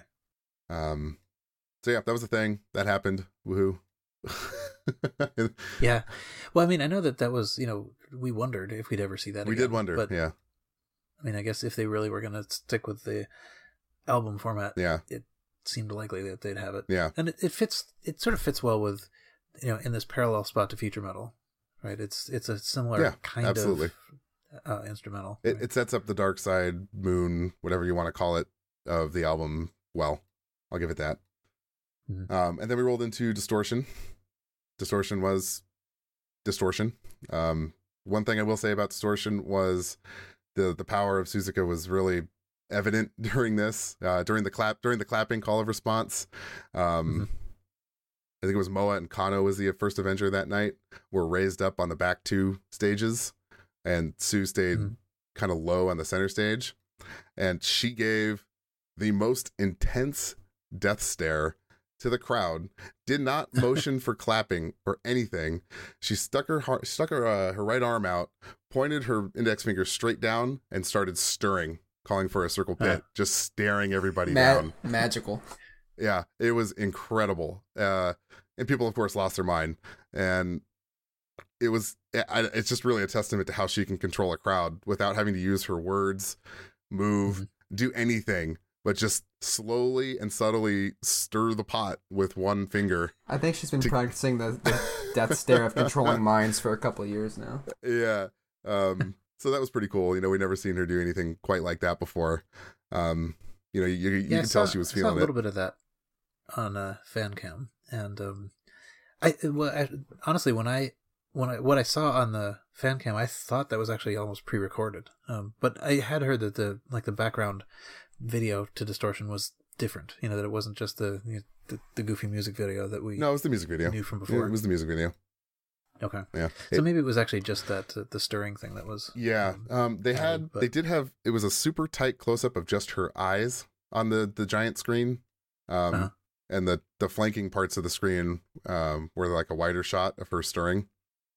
I don't know. But it was actually she was doing it at the at the, at the moment. she was doing it at that moment, but you know I I don't. Okay. She was standing so still that could have been live. a camera guy could have gotten that tight on her. Um, Right. But I can't 100% say for sure that the super close up of her eyes during that moment was live or not. Right.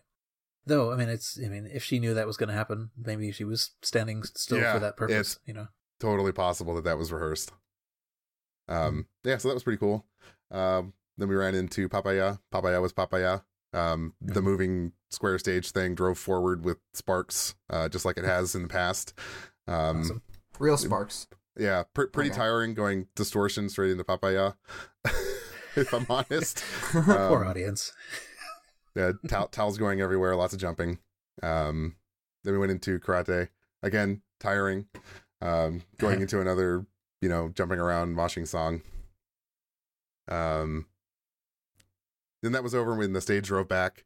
Um, we had a little bit of respite.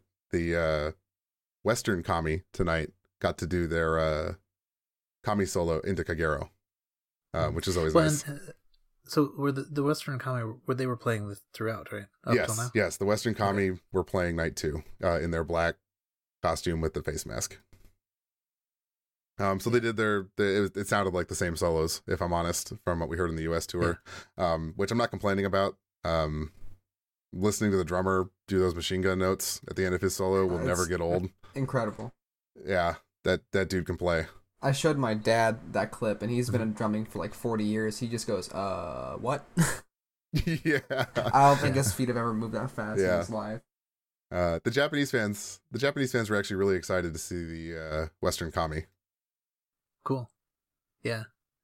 Uh, uh, we didn't we didn't mention this uh, when we talked about the um the forum, the WOWOW broadcast of the forum, but but this the uh Kami band solo for that coming into Kagero is was um uh amazing, and Mhm. you could really hear the drums very Yeah, well. you can. So I mean, um that that was just something. Mm-hmm. Uh, so, but yeah, so another thing I wanted to say about this as as we're yeah, so we were sitting in the chat rooms, you know, all following along, like what's the set list, what's happening, and so you know, this is we are following disc two, right? We have in the name of we have distortion, we have Papaya, and then they and then they really like you know.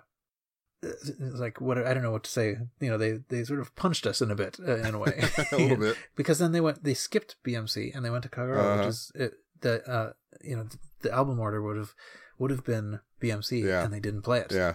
And it's like, all right, well, oh, now now what? I mean, like, so have we lost up, down, left, right, BBAB, and BMC? Uh-huh. I mean, but people had heard it sound checked, so Yeah. everybody was like, in a kind of like a frenzy in in the you know remote chat Yeah. rooms. I bet that was intentional. I'm sure For it was. just I'm that absolutely reason. Sure, it was. because you know we were all looking around uh, when Kagero started, like, wait, what? like, just Yeah. the the anticipation was palpable. Like everybody was waiting for BMC.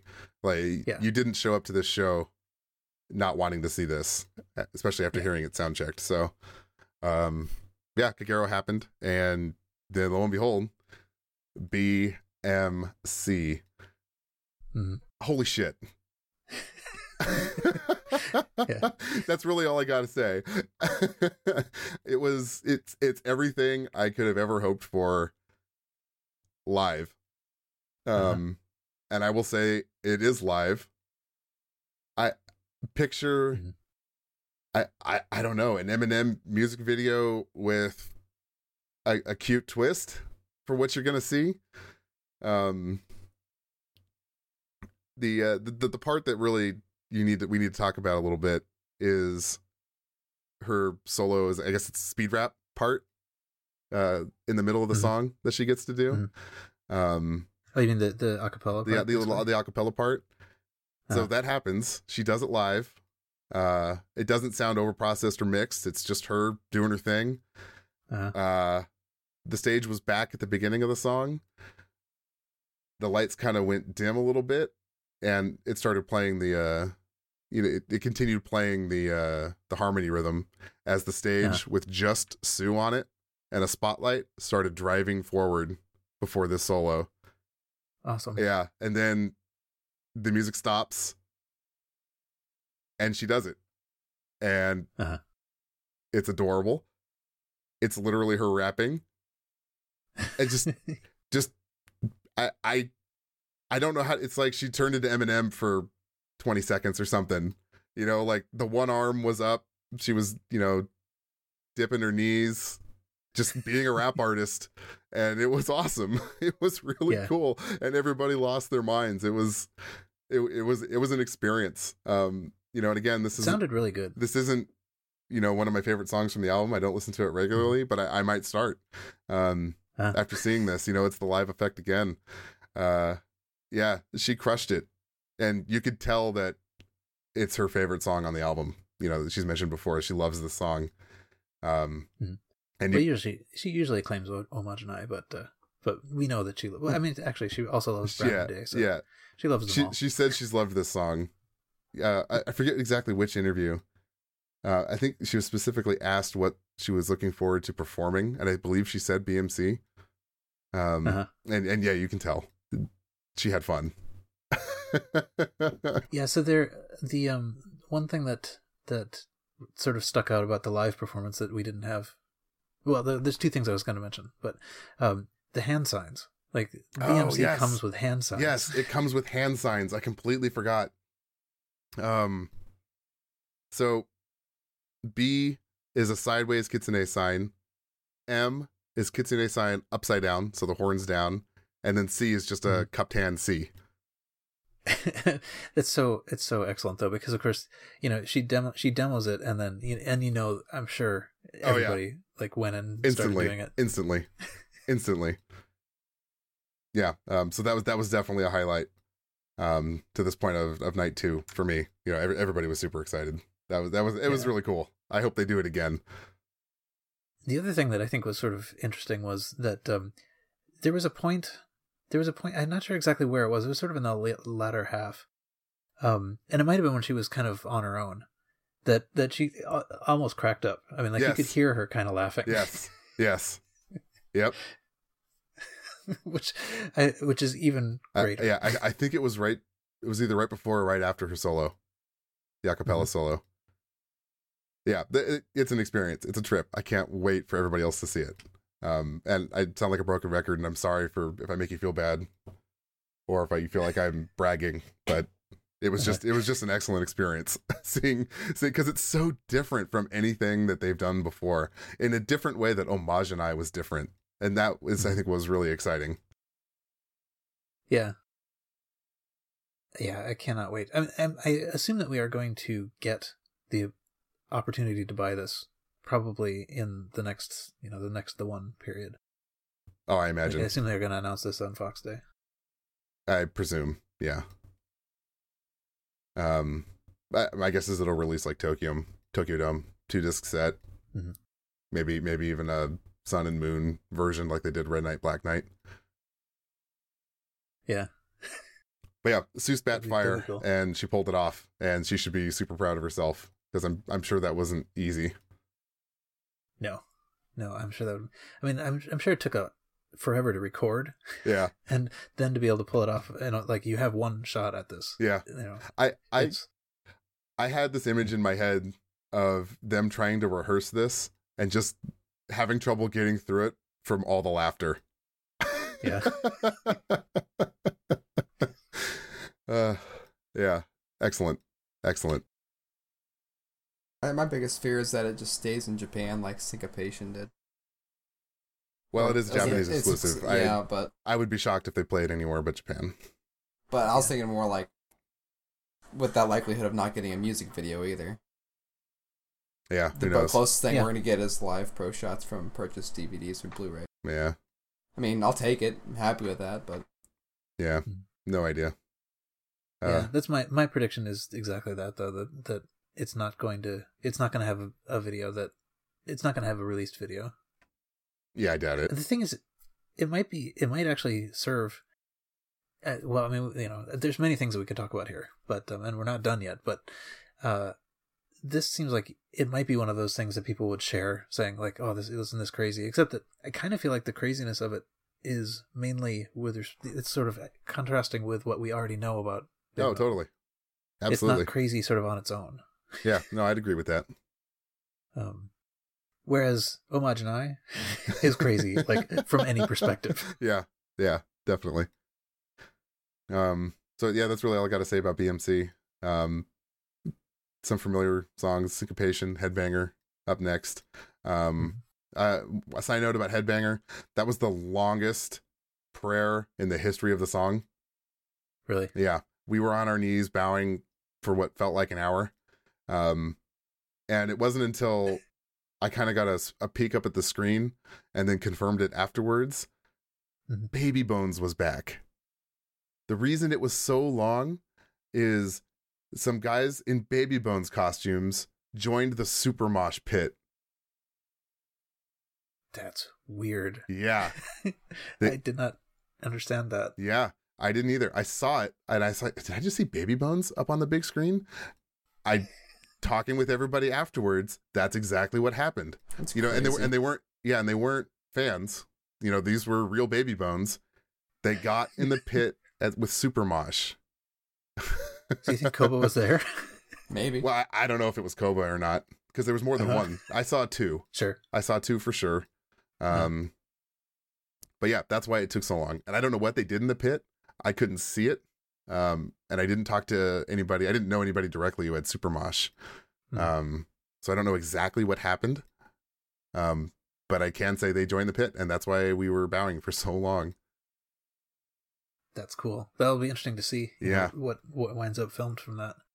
Yeah, I mean, it was definitely on the big screen, so I imagine it'll be on the disc in some capacity. Yeah. Um. Mhm. So yeah, that's a thing. I don't know why, but it happened. Yeah. Um, and then from Headbanger, we moved to uh, Starlight, Shine, and Arcadia. Um, as the so they, they actually put all three of the yes the, whatever they Yes. what, what are they called? Trilogy of Trilogy of Light. Light. trilogy, trilogy of light. Yeah. Um, on, and on the dark day, but whatever. yeah, whatever. Um, nothing new So one thing or that's exciting there. interesting about that, you know, like we made it through, uh, and uh, you know, I guess this happened at Tokyo Dome too, and we kind of knew from the format this was going to happen. But that was a show that did not contain Gimme Chocolate. Yes, night two did That not have gimme chocolate. It's pretty rare. um. So yeah, Arcadia ended. Fireworks, fake ending. Um, I went into night two assuming there were some date because you know they were going to play with the uh the Kami bands were going to combine again. Um, because they hadn't done it yet, so like, okay, um, they're probably going to do Road of Resistance again. Because why would they prepare another song, um, that kind of thing? Because that just makes sense to me. Um, just just to be sure that I understood this, um, the Western Comedy played all the way up to now, right? Correct. The Western comedy had Yeah. played all of night two to this point. Okay. Yeah. Um. Oh. Uh. Yeah. Suzuka Uemoa in chat. Um. Just to bring it back to Headbanger for a moment. Um. Moa went down the uh 45 degree runway. Um. And was visibly upset and mad at fans in the block for not headbanging correctly.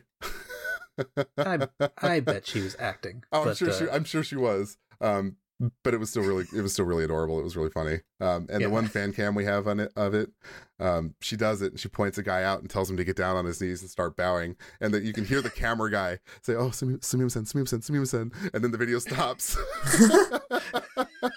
which was really. I thought was really funny. That's funny. Imagine getting called out by Moa Metal in a giant show like that. Yeah, yeah, yeah.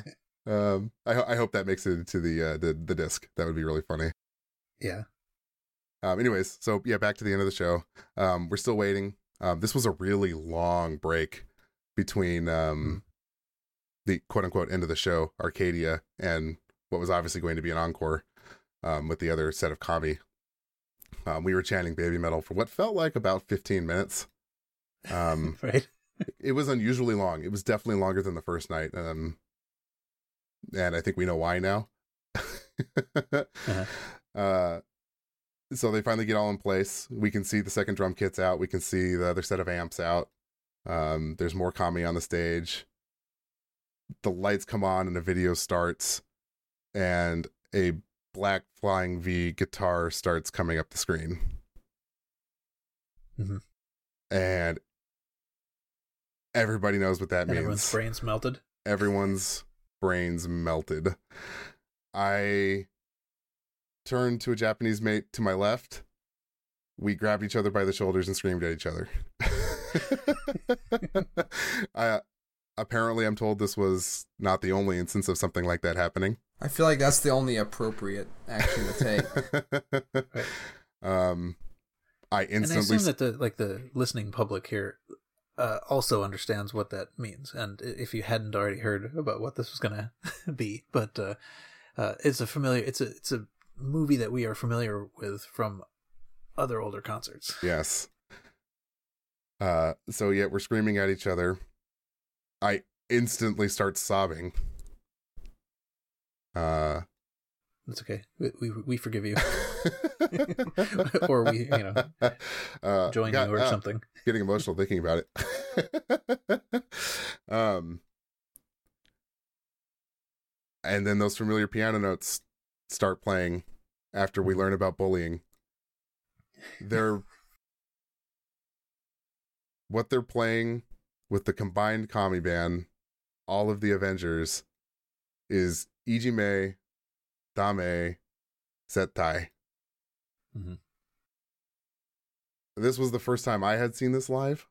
Um, Uh-huh. They hadn't played this since I think we came up with Legend S. Uh, it was the last time they Yes, played it, did. which Mhm. is a I would say a bittersweet performance of that song, uh, given the circumstances of that weekend. Um, and I'm I don't I I'll go so far to say is everybody thought that song was in the can forever. Um, Yeah. never to be heard again. Um, I I certainly thought so. and you know the metal gods taught us about wall of death and then the piano starts and su starts singing and everybody's crying and screaming Uh, um yeah. It must have been impressive too, with with you know so many people running around and you know fake fighting and things. yeah so i got i only got glimpses of it um i'm told moa and one of the avengers I don't I'm not sure who ran down the ramps that were coming out into the stage for the opening uh to the middle Mhm. um i do remember seeing at one point during the fight um they were fighting in like sets of two circling around each other um And before that's kind of what they did uh, in um, uh, I guess it was Akatsuki and um, Dark Night Carnival Yeah. too. They kind of paired off. Yeah. Uh so sim- similar there. Um Yeah, I got to be real. I I never thought I'd see that song live. Yeah. so that was the big shock. I mean, that, was that- that was all the other stuff we kind of predicted, but that that That uh, no, was the- nobody saw that coming. I don't think. that think. was the biggest surprise of the weekend. Hands down. And you know, it was really cool seeing all this new stuff, but for me this was 100% the highlight of the show and made the Mm-hmm. whole trip worth it. Um just for one song. You know, 6 minutes of my life. um because you just don't know when that old stuff is going to show up you know especially that song with the history it has the complex choreography the rehearsal required to have it in the set list um Right. you know it and was- both kami bands playing it. and right? both kami bands playing it yeah so the it was this time it was the eastern kami in their white joining the kami of the west in black for the encore performance um yeah it was cool. it was special it was just special Yeah. that's that's really all i can say um afterwards you know we got out of the hall once everybody was out of the, the hall and was kind of upstairs mingling and talking about the show you know. There was just you know a, a group of us you know japanese fans um and some of the some of the, the foreign other foreigners that were all kind of close. And everybody was just joining the group crying and hugging after the show. It was so Yeah. endearing um and such a unique display of emotion from the japan in public um it was Mhm. really pretty moving um yeah just just in- just incredible beautifully crafted um, as a as kind of like a, a way to surprise even those who are, are no longer surprised by baby metal Yeah. generally.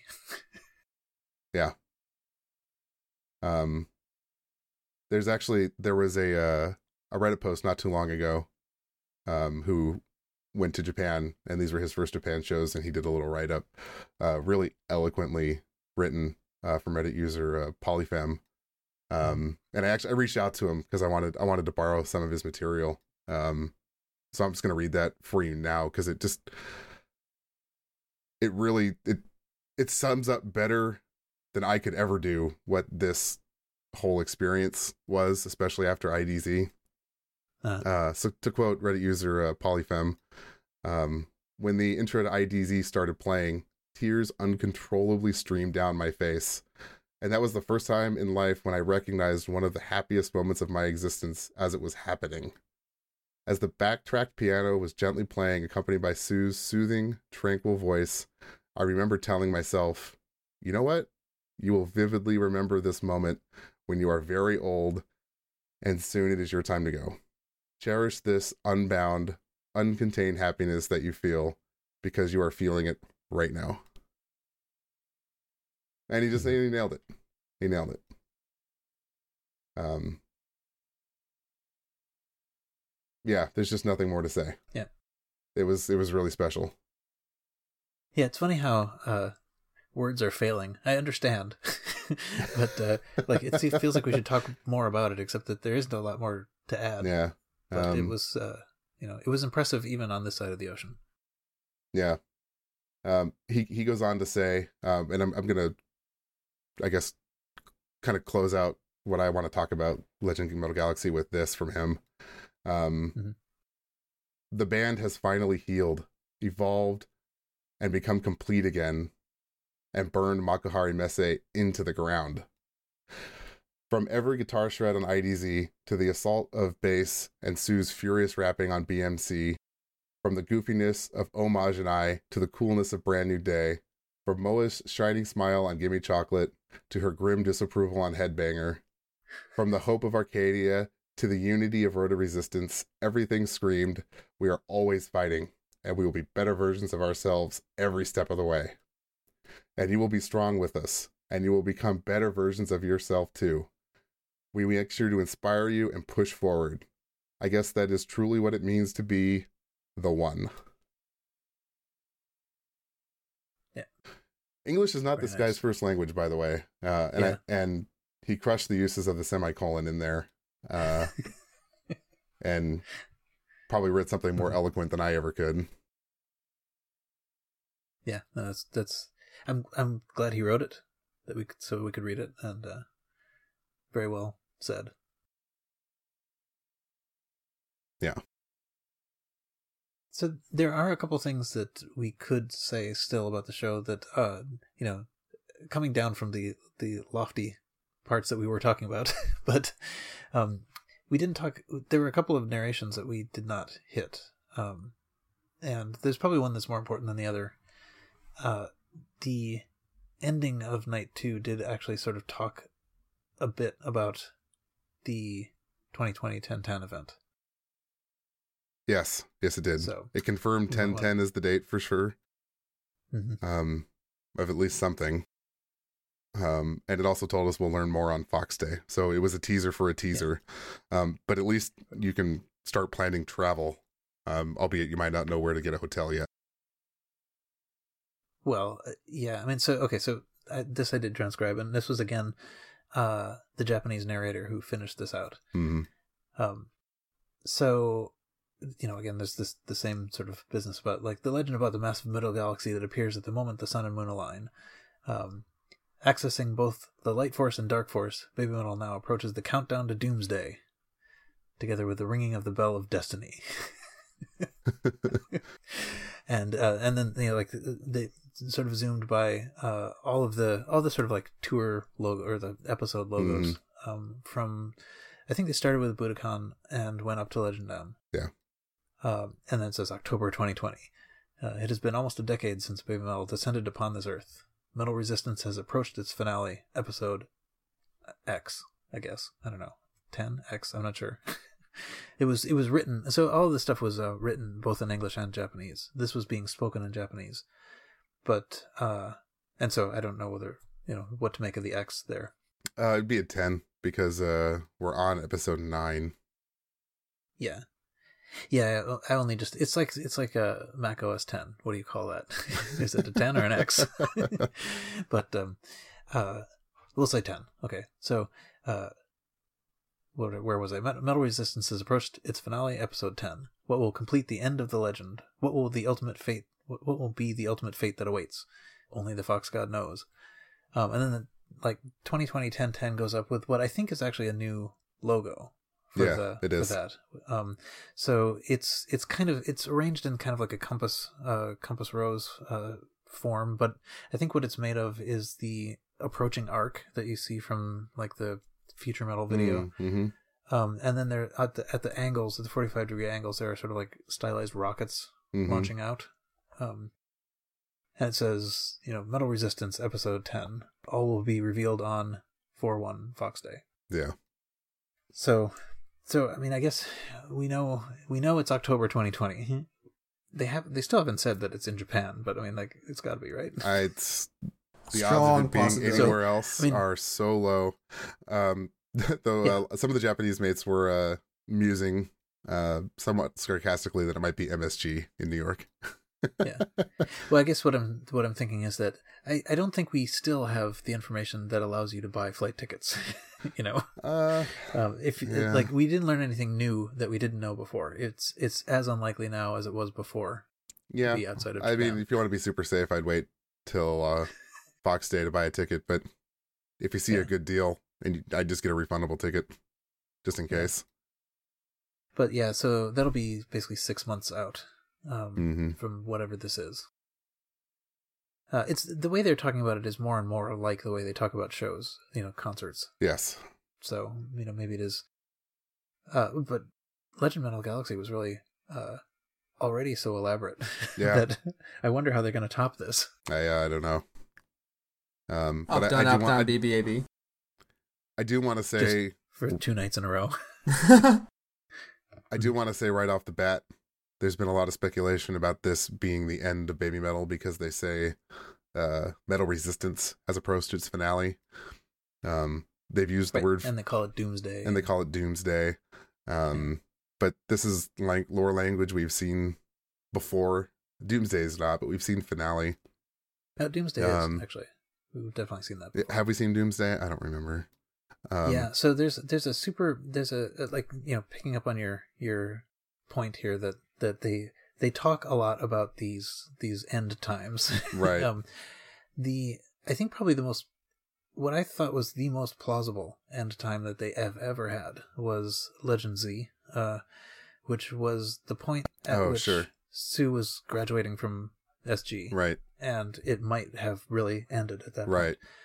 Um, and they had they had a doomsday countdown clock, and uh, that that went through that show. Uh, and they and they actually I don't know if you remember the show Twenty Four, but that was kind of going on at, Oh, right. at the Yeah. similar time because they used that same the, Boop. the same like dink Beep. dink Boop. Beep. yeah Yeah. um and it counted down to zero at the you know near the end of the show hmm and and they turned on the lights you know Yeah. I mean, this was like the worst troll. Um, uh, and they had the logo, like the the big metal logo was behind the thing that counted down to zero, and it disintegrated. you know, I mean, they were really pushing this hard.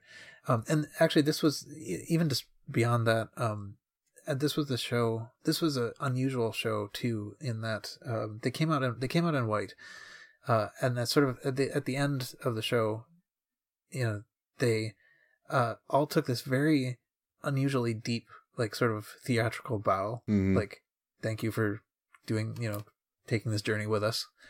Uh, Su says, uh, "Take care of your neck," and takes off. You know, like normally this is where they would say "see you." right. Right. Um, the other two said "see you," but she just she just took off, and so I mean, like even thinking about it is hard Mhm. right now. It's like that that was so that could so much have been an actual end, Right. and they really they really played it up. Right. Uh, but they've played up things like this since then too. I mean, like Legend S, they they kept saying like, "Is this the end?" Right. you know, in the in the ads Well, and stuff. Cam reminds us in chat they called uh, Tokyo Dome a doomsday. hmm Um, all, all this to say, what I think is happening is literally what it says. We've been in the era of metal resistance since before that album dropped, and now we're going to enter a new era. Um, what that Yeah. means, I don't know. Uh, what I'm pretty confident saying is it's not the end of the band, um, and I justify that position with this: you don't launch an album, do your largest world tour in the history of your group, collaborate with all of these people, do all of this promotion, interviews, um, promote the album, do 20, 20 was it 23 dates in the US followed by was 20 something dates in Europe. Um, Mhm. go to countries for the first time like Thailand, um, Spain, and then Ru- Russia, and then 6 months later end the band. Yeah. There's I mean, it, yeah. from a practicality standpoint that makes sense. That, that makes no sense, excuse me. And from a management perspective, there's there's no executive at Amuse in the world who would approve something like that. Spending all of this money to to push out this new album, go to all these places, do big shows like Legend Metal Galaxy, only to end the band six months later. Yeah, at least not not as a big planned thing like this. Right, Um, right. Not as a big event. Yeah, I think I think that makes it pretty. I, I think I agree with all of that reasoning. Yeah. I mean, they they are really. Um, I think they are. It feels like they are on the verge of being even bigger. Yeah, know? it does. So, um, but I do think I, I do think that it will probably mark a change. I do you know? too. So they they're going to stop calling it metal resistance. Yes. They might. It's conceivable they might even stop. You know, with all the episodes. Could be. um, Um, yeah, I think they'll just change it. It'll be we'll be living in the Metal Galaxy or something like that, or some some other lore that Koba comes up with. Um, my wild Mhm. speculation, um, for what all of this is going to be, is uh, in October on Doomsday with the end of Metal Resistance, we're gonna leave the past behind us. Um, you know, Yui's off doing her own thing. We have three Avengers. I think we're gonna get anointed with one of these Avengers as a metal. I think that's what's going to happen, and that's going to mark the new era. okay. Well, That's my you have marked your prediction. that is I, that is my wild speculation for the night.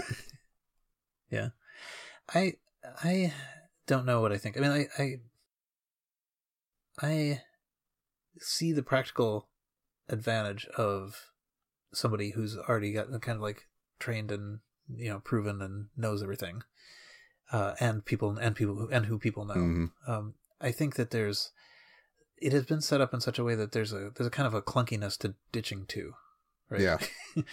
um, it's possible that uh, any of these people might go might actually have something that they you know that they're off to do, go do. You know, so yeah, well, you know, Kano's already involved in a bunch of stuff. she's graduating Oh. SG, and she has that new group one five with the other SG seniors, um, who it kind of feels like Amuse is setting up to kind of take over for Perfume when Perfume finally decides they're done.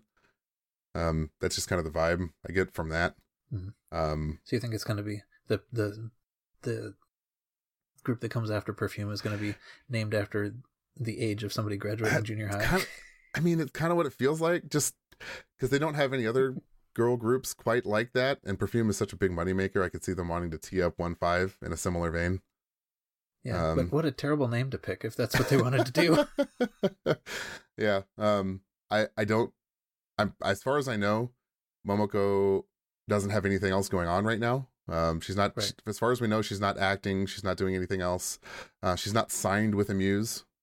Um. If I Mhm. recall correctly, only Kano is. Um. But she's young. Um. Riho not signed with anybody. She left her agency. I think it was like a year ago or something like that, from what I remember.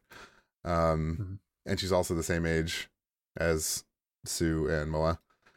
So Right. if this is what's going to happen, my my brain tells me that Riho is going to join the group if that's what she wants to do. Um, but my heart my Yeah, my heart wants Momoko. Right. Well, and see, that's the thing. I like. I, I kind of wonder. I, I, you know, I honestly do think that there was a certain amount of. um uh, I don't know what to what to call it. Like you know, we've been we've been played in a musical sense. You know.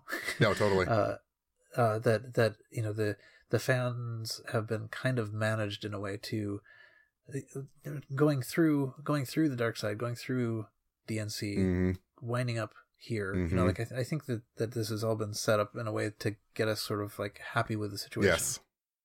Um, but I, you know, I think it's going to take some further direction to make it possible to to ditch any two, really, Yeah. because this they're you know they're they've we've been encouraged to, um, you know, know who they are. and- Mhm. Well, like we haven't been told who We they have are. not we've been encouraged, to know who they are. Not at all. Yeah, well, we we, we know there are three, and it, they're they're well aware that everybody knows who they all Sure. are. Um, and also, you know, there's the connection. There's the connection with SG where people are known, right? Yeah. I mean, like by Yep. name. So, so I think, I mean, I, I, you know, I don't think they're so dumb as to think that we don't know who they are. no, I don't think so either. Not have attachments. So, um, so that's why, that's why I guess I've always been kind of wondering if when we leave the Avenger era, if we also leave all of the Avengers, you know, I think we'll leave um, two out of three. for something else. Yeah. And yeah, I guess what I was thinking was potentially we get someone different. you know, Yeah. none of those three. Know, I mean, just like anything else, yeah, who knows with this group, right? It's all wild speculation. They could go a completely Yep. different direction and surprise us. Um, Yep. But if it's going to be one of the three, and they do, and my prediction comes to fruition, my gut says it'll be Riho. My heart Yeah. says it'll be Momoko, and I've pretty much ruled Kano out. One because of the age, and two because she's got one five. Yeah. No, I think I think I my thoughts go pretty much that same way. I mean, like when I when I think about it practically, Riho has a pretty good. Um, uh, there's there's good sort of I don't know logistical reasons for that to be Yeah, there's all kinds of good reasons. the choice. Yeah, but So, only the Fox God knows. We'll find out in October. Yeah. So see, there was one. There was actually, as we are as we are speculating, um, there was one other bit of the soon-to-be obsolete speculations about the future that I wanted to um, mention, which is that okay. So Monday they start in Stockholm on the European tour, and now that we've talked about Legend Metal Galaxy, there is the there's you know an open question about are they going to play any of these new songs that they that they um promote that are new, right? That they hadn't played in front of people before. Hmm.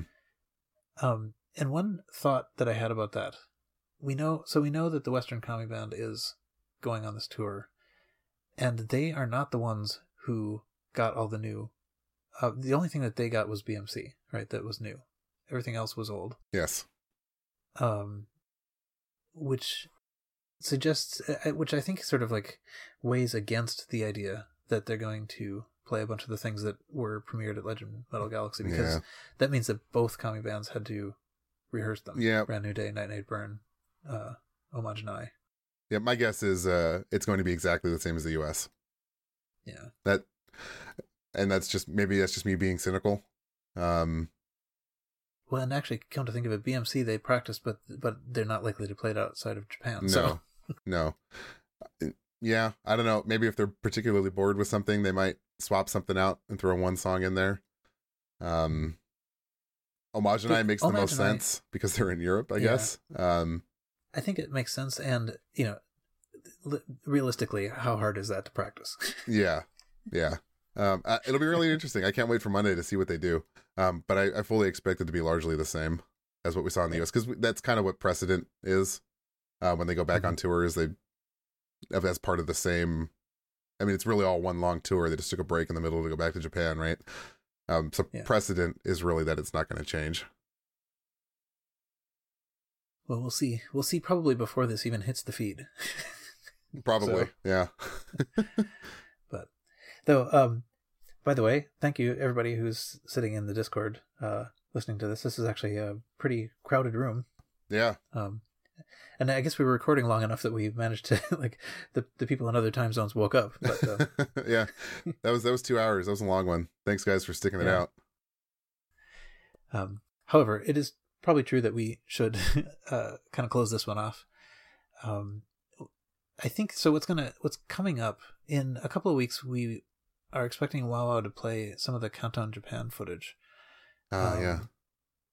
Which you know, it's it's funny how this stuff you know the, all that everything prior to Legend of Metal Galaxy seems like a million years ago. it really does.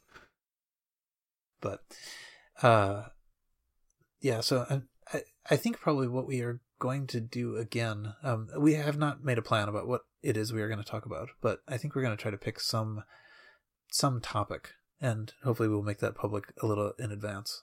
Um, that we can talk about that, you know, something from their past, like we were like we mentioned at the sort of beginning of the last episode. So maybe a particular video or a concert or a song or interviews or some some sort of specific thing that might be interesting to revisit. There's plenty of stuff to revisit hmm uh, that uh, I think would be interesting for new and old people. And there are people for whom you know Metal Galaxy got them into this.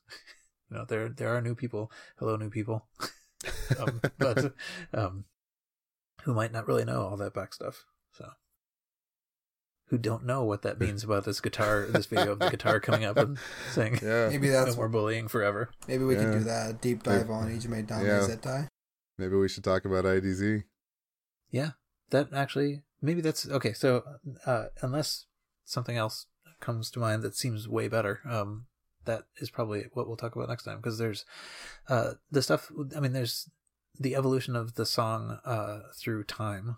And we have that's one of the early ones that we have a, a real sort of like produced video for. We have um, also their commentary on it which is really cool. Um, so I think there's I think there's lots of stuff to, to talk about there. So good idea. that's that's our topic for next time. Uh, I will write that even in the show notes so I do not forget. IDZ exclamation point.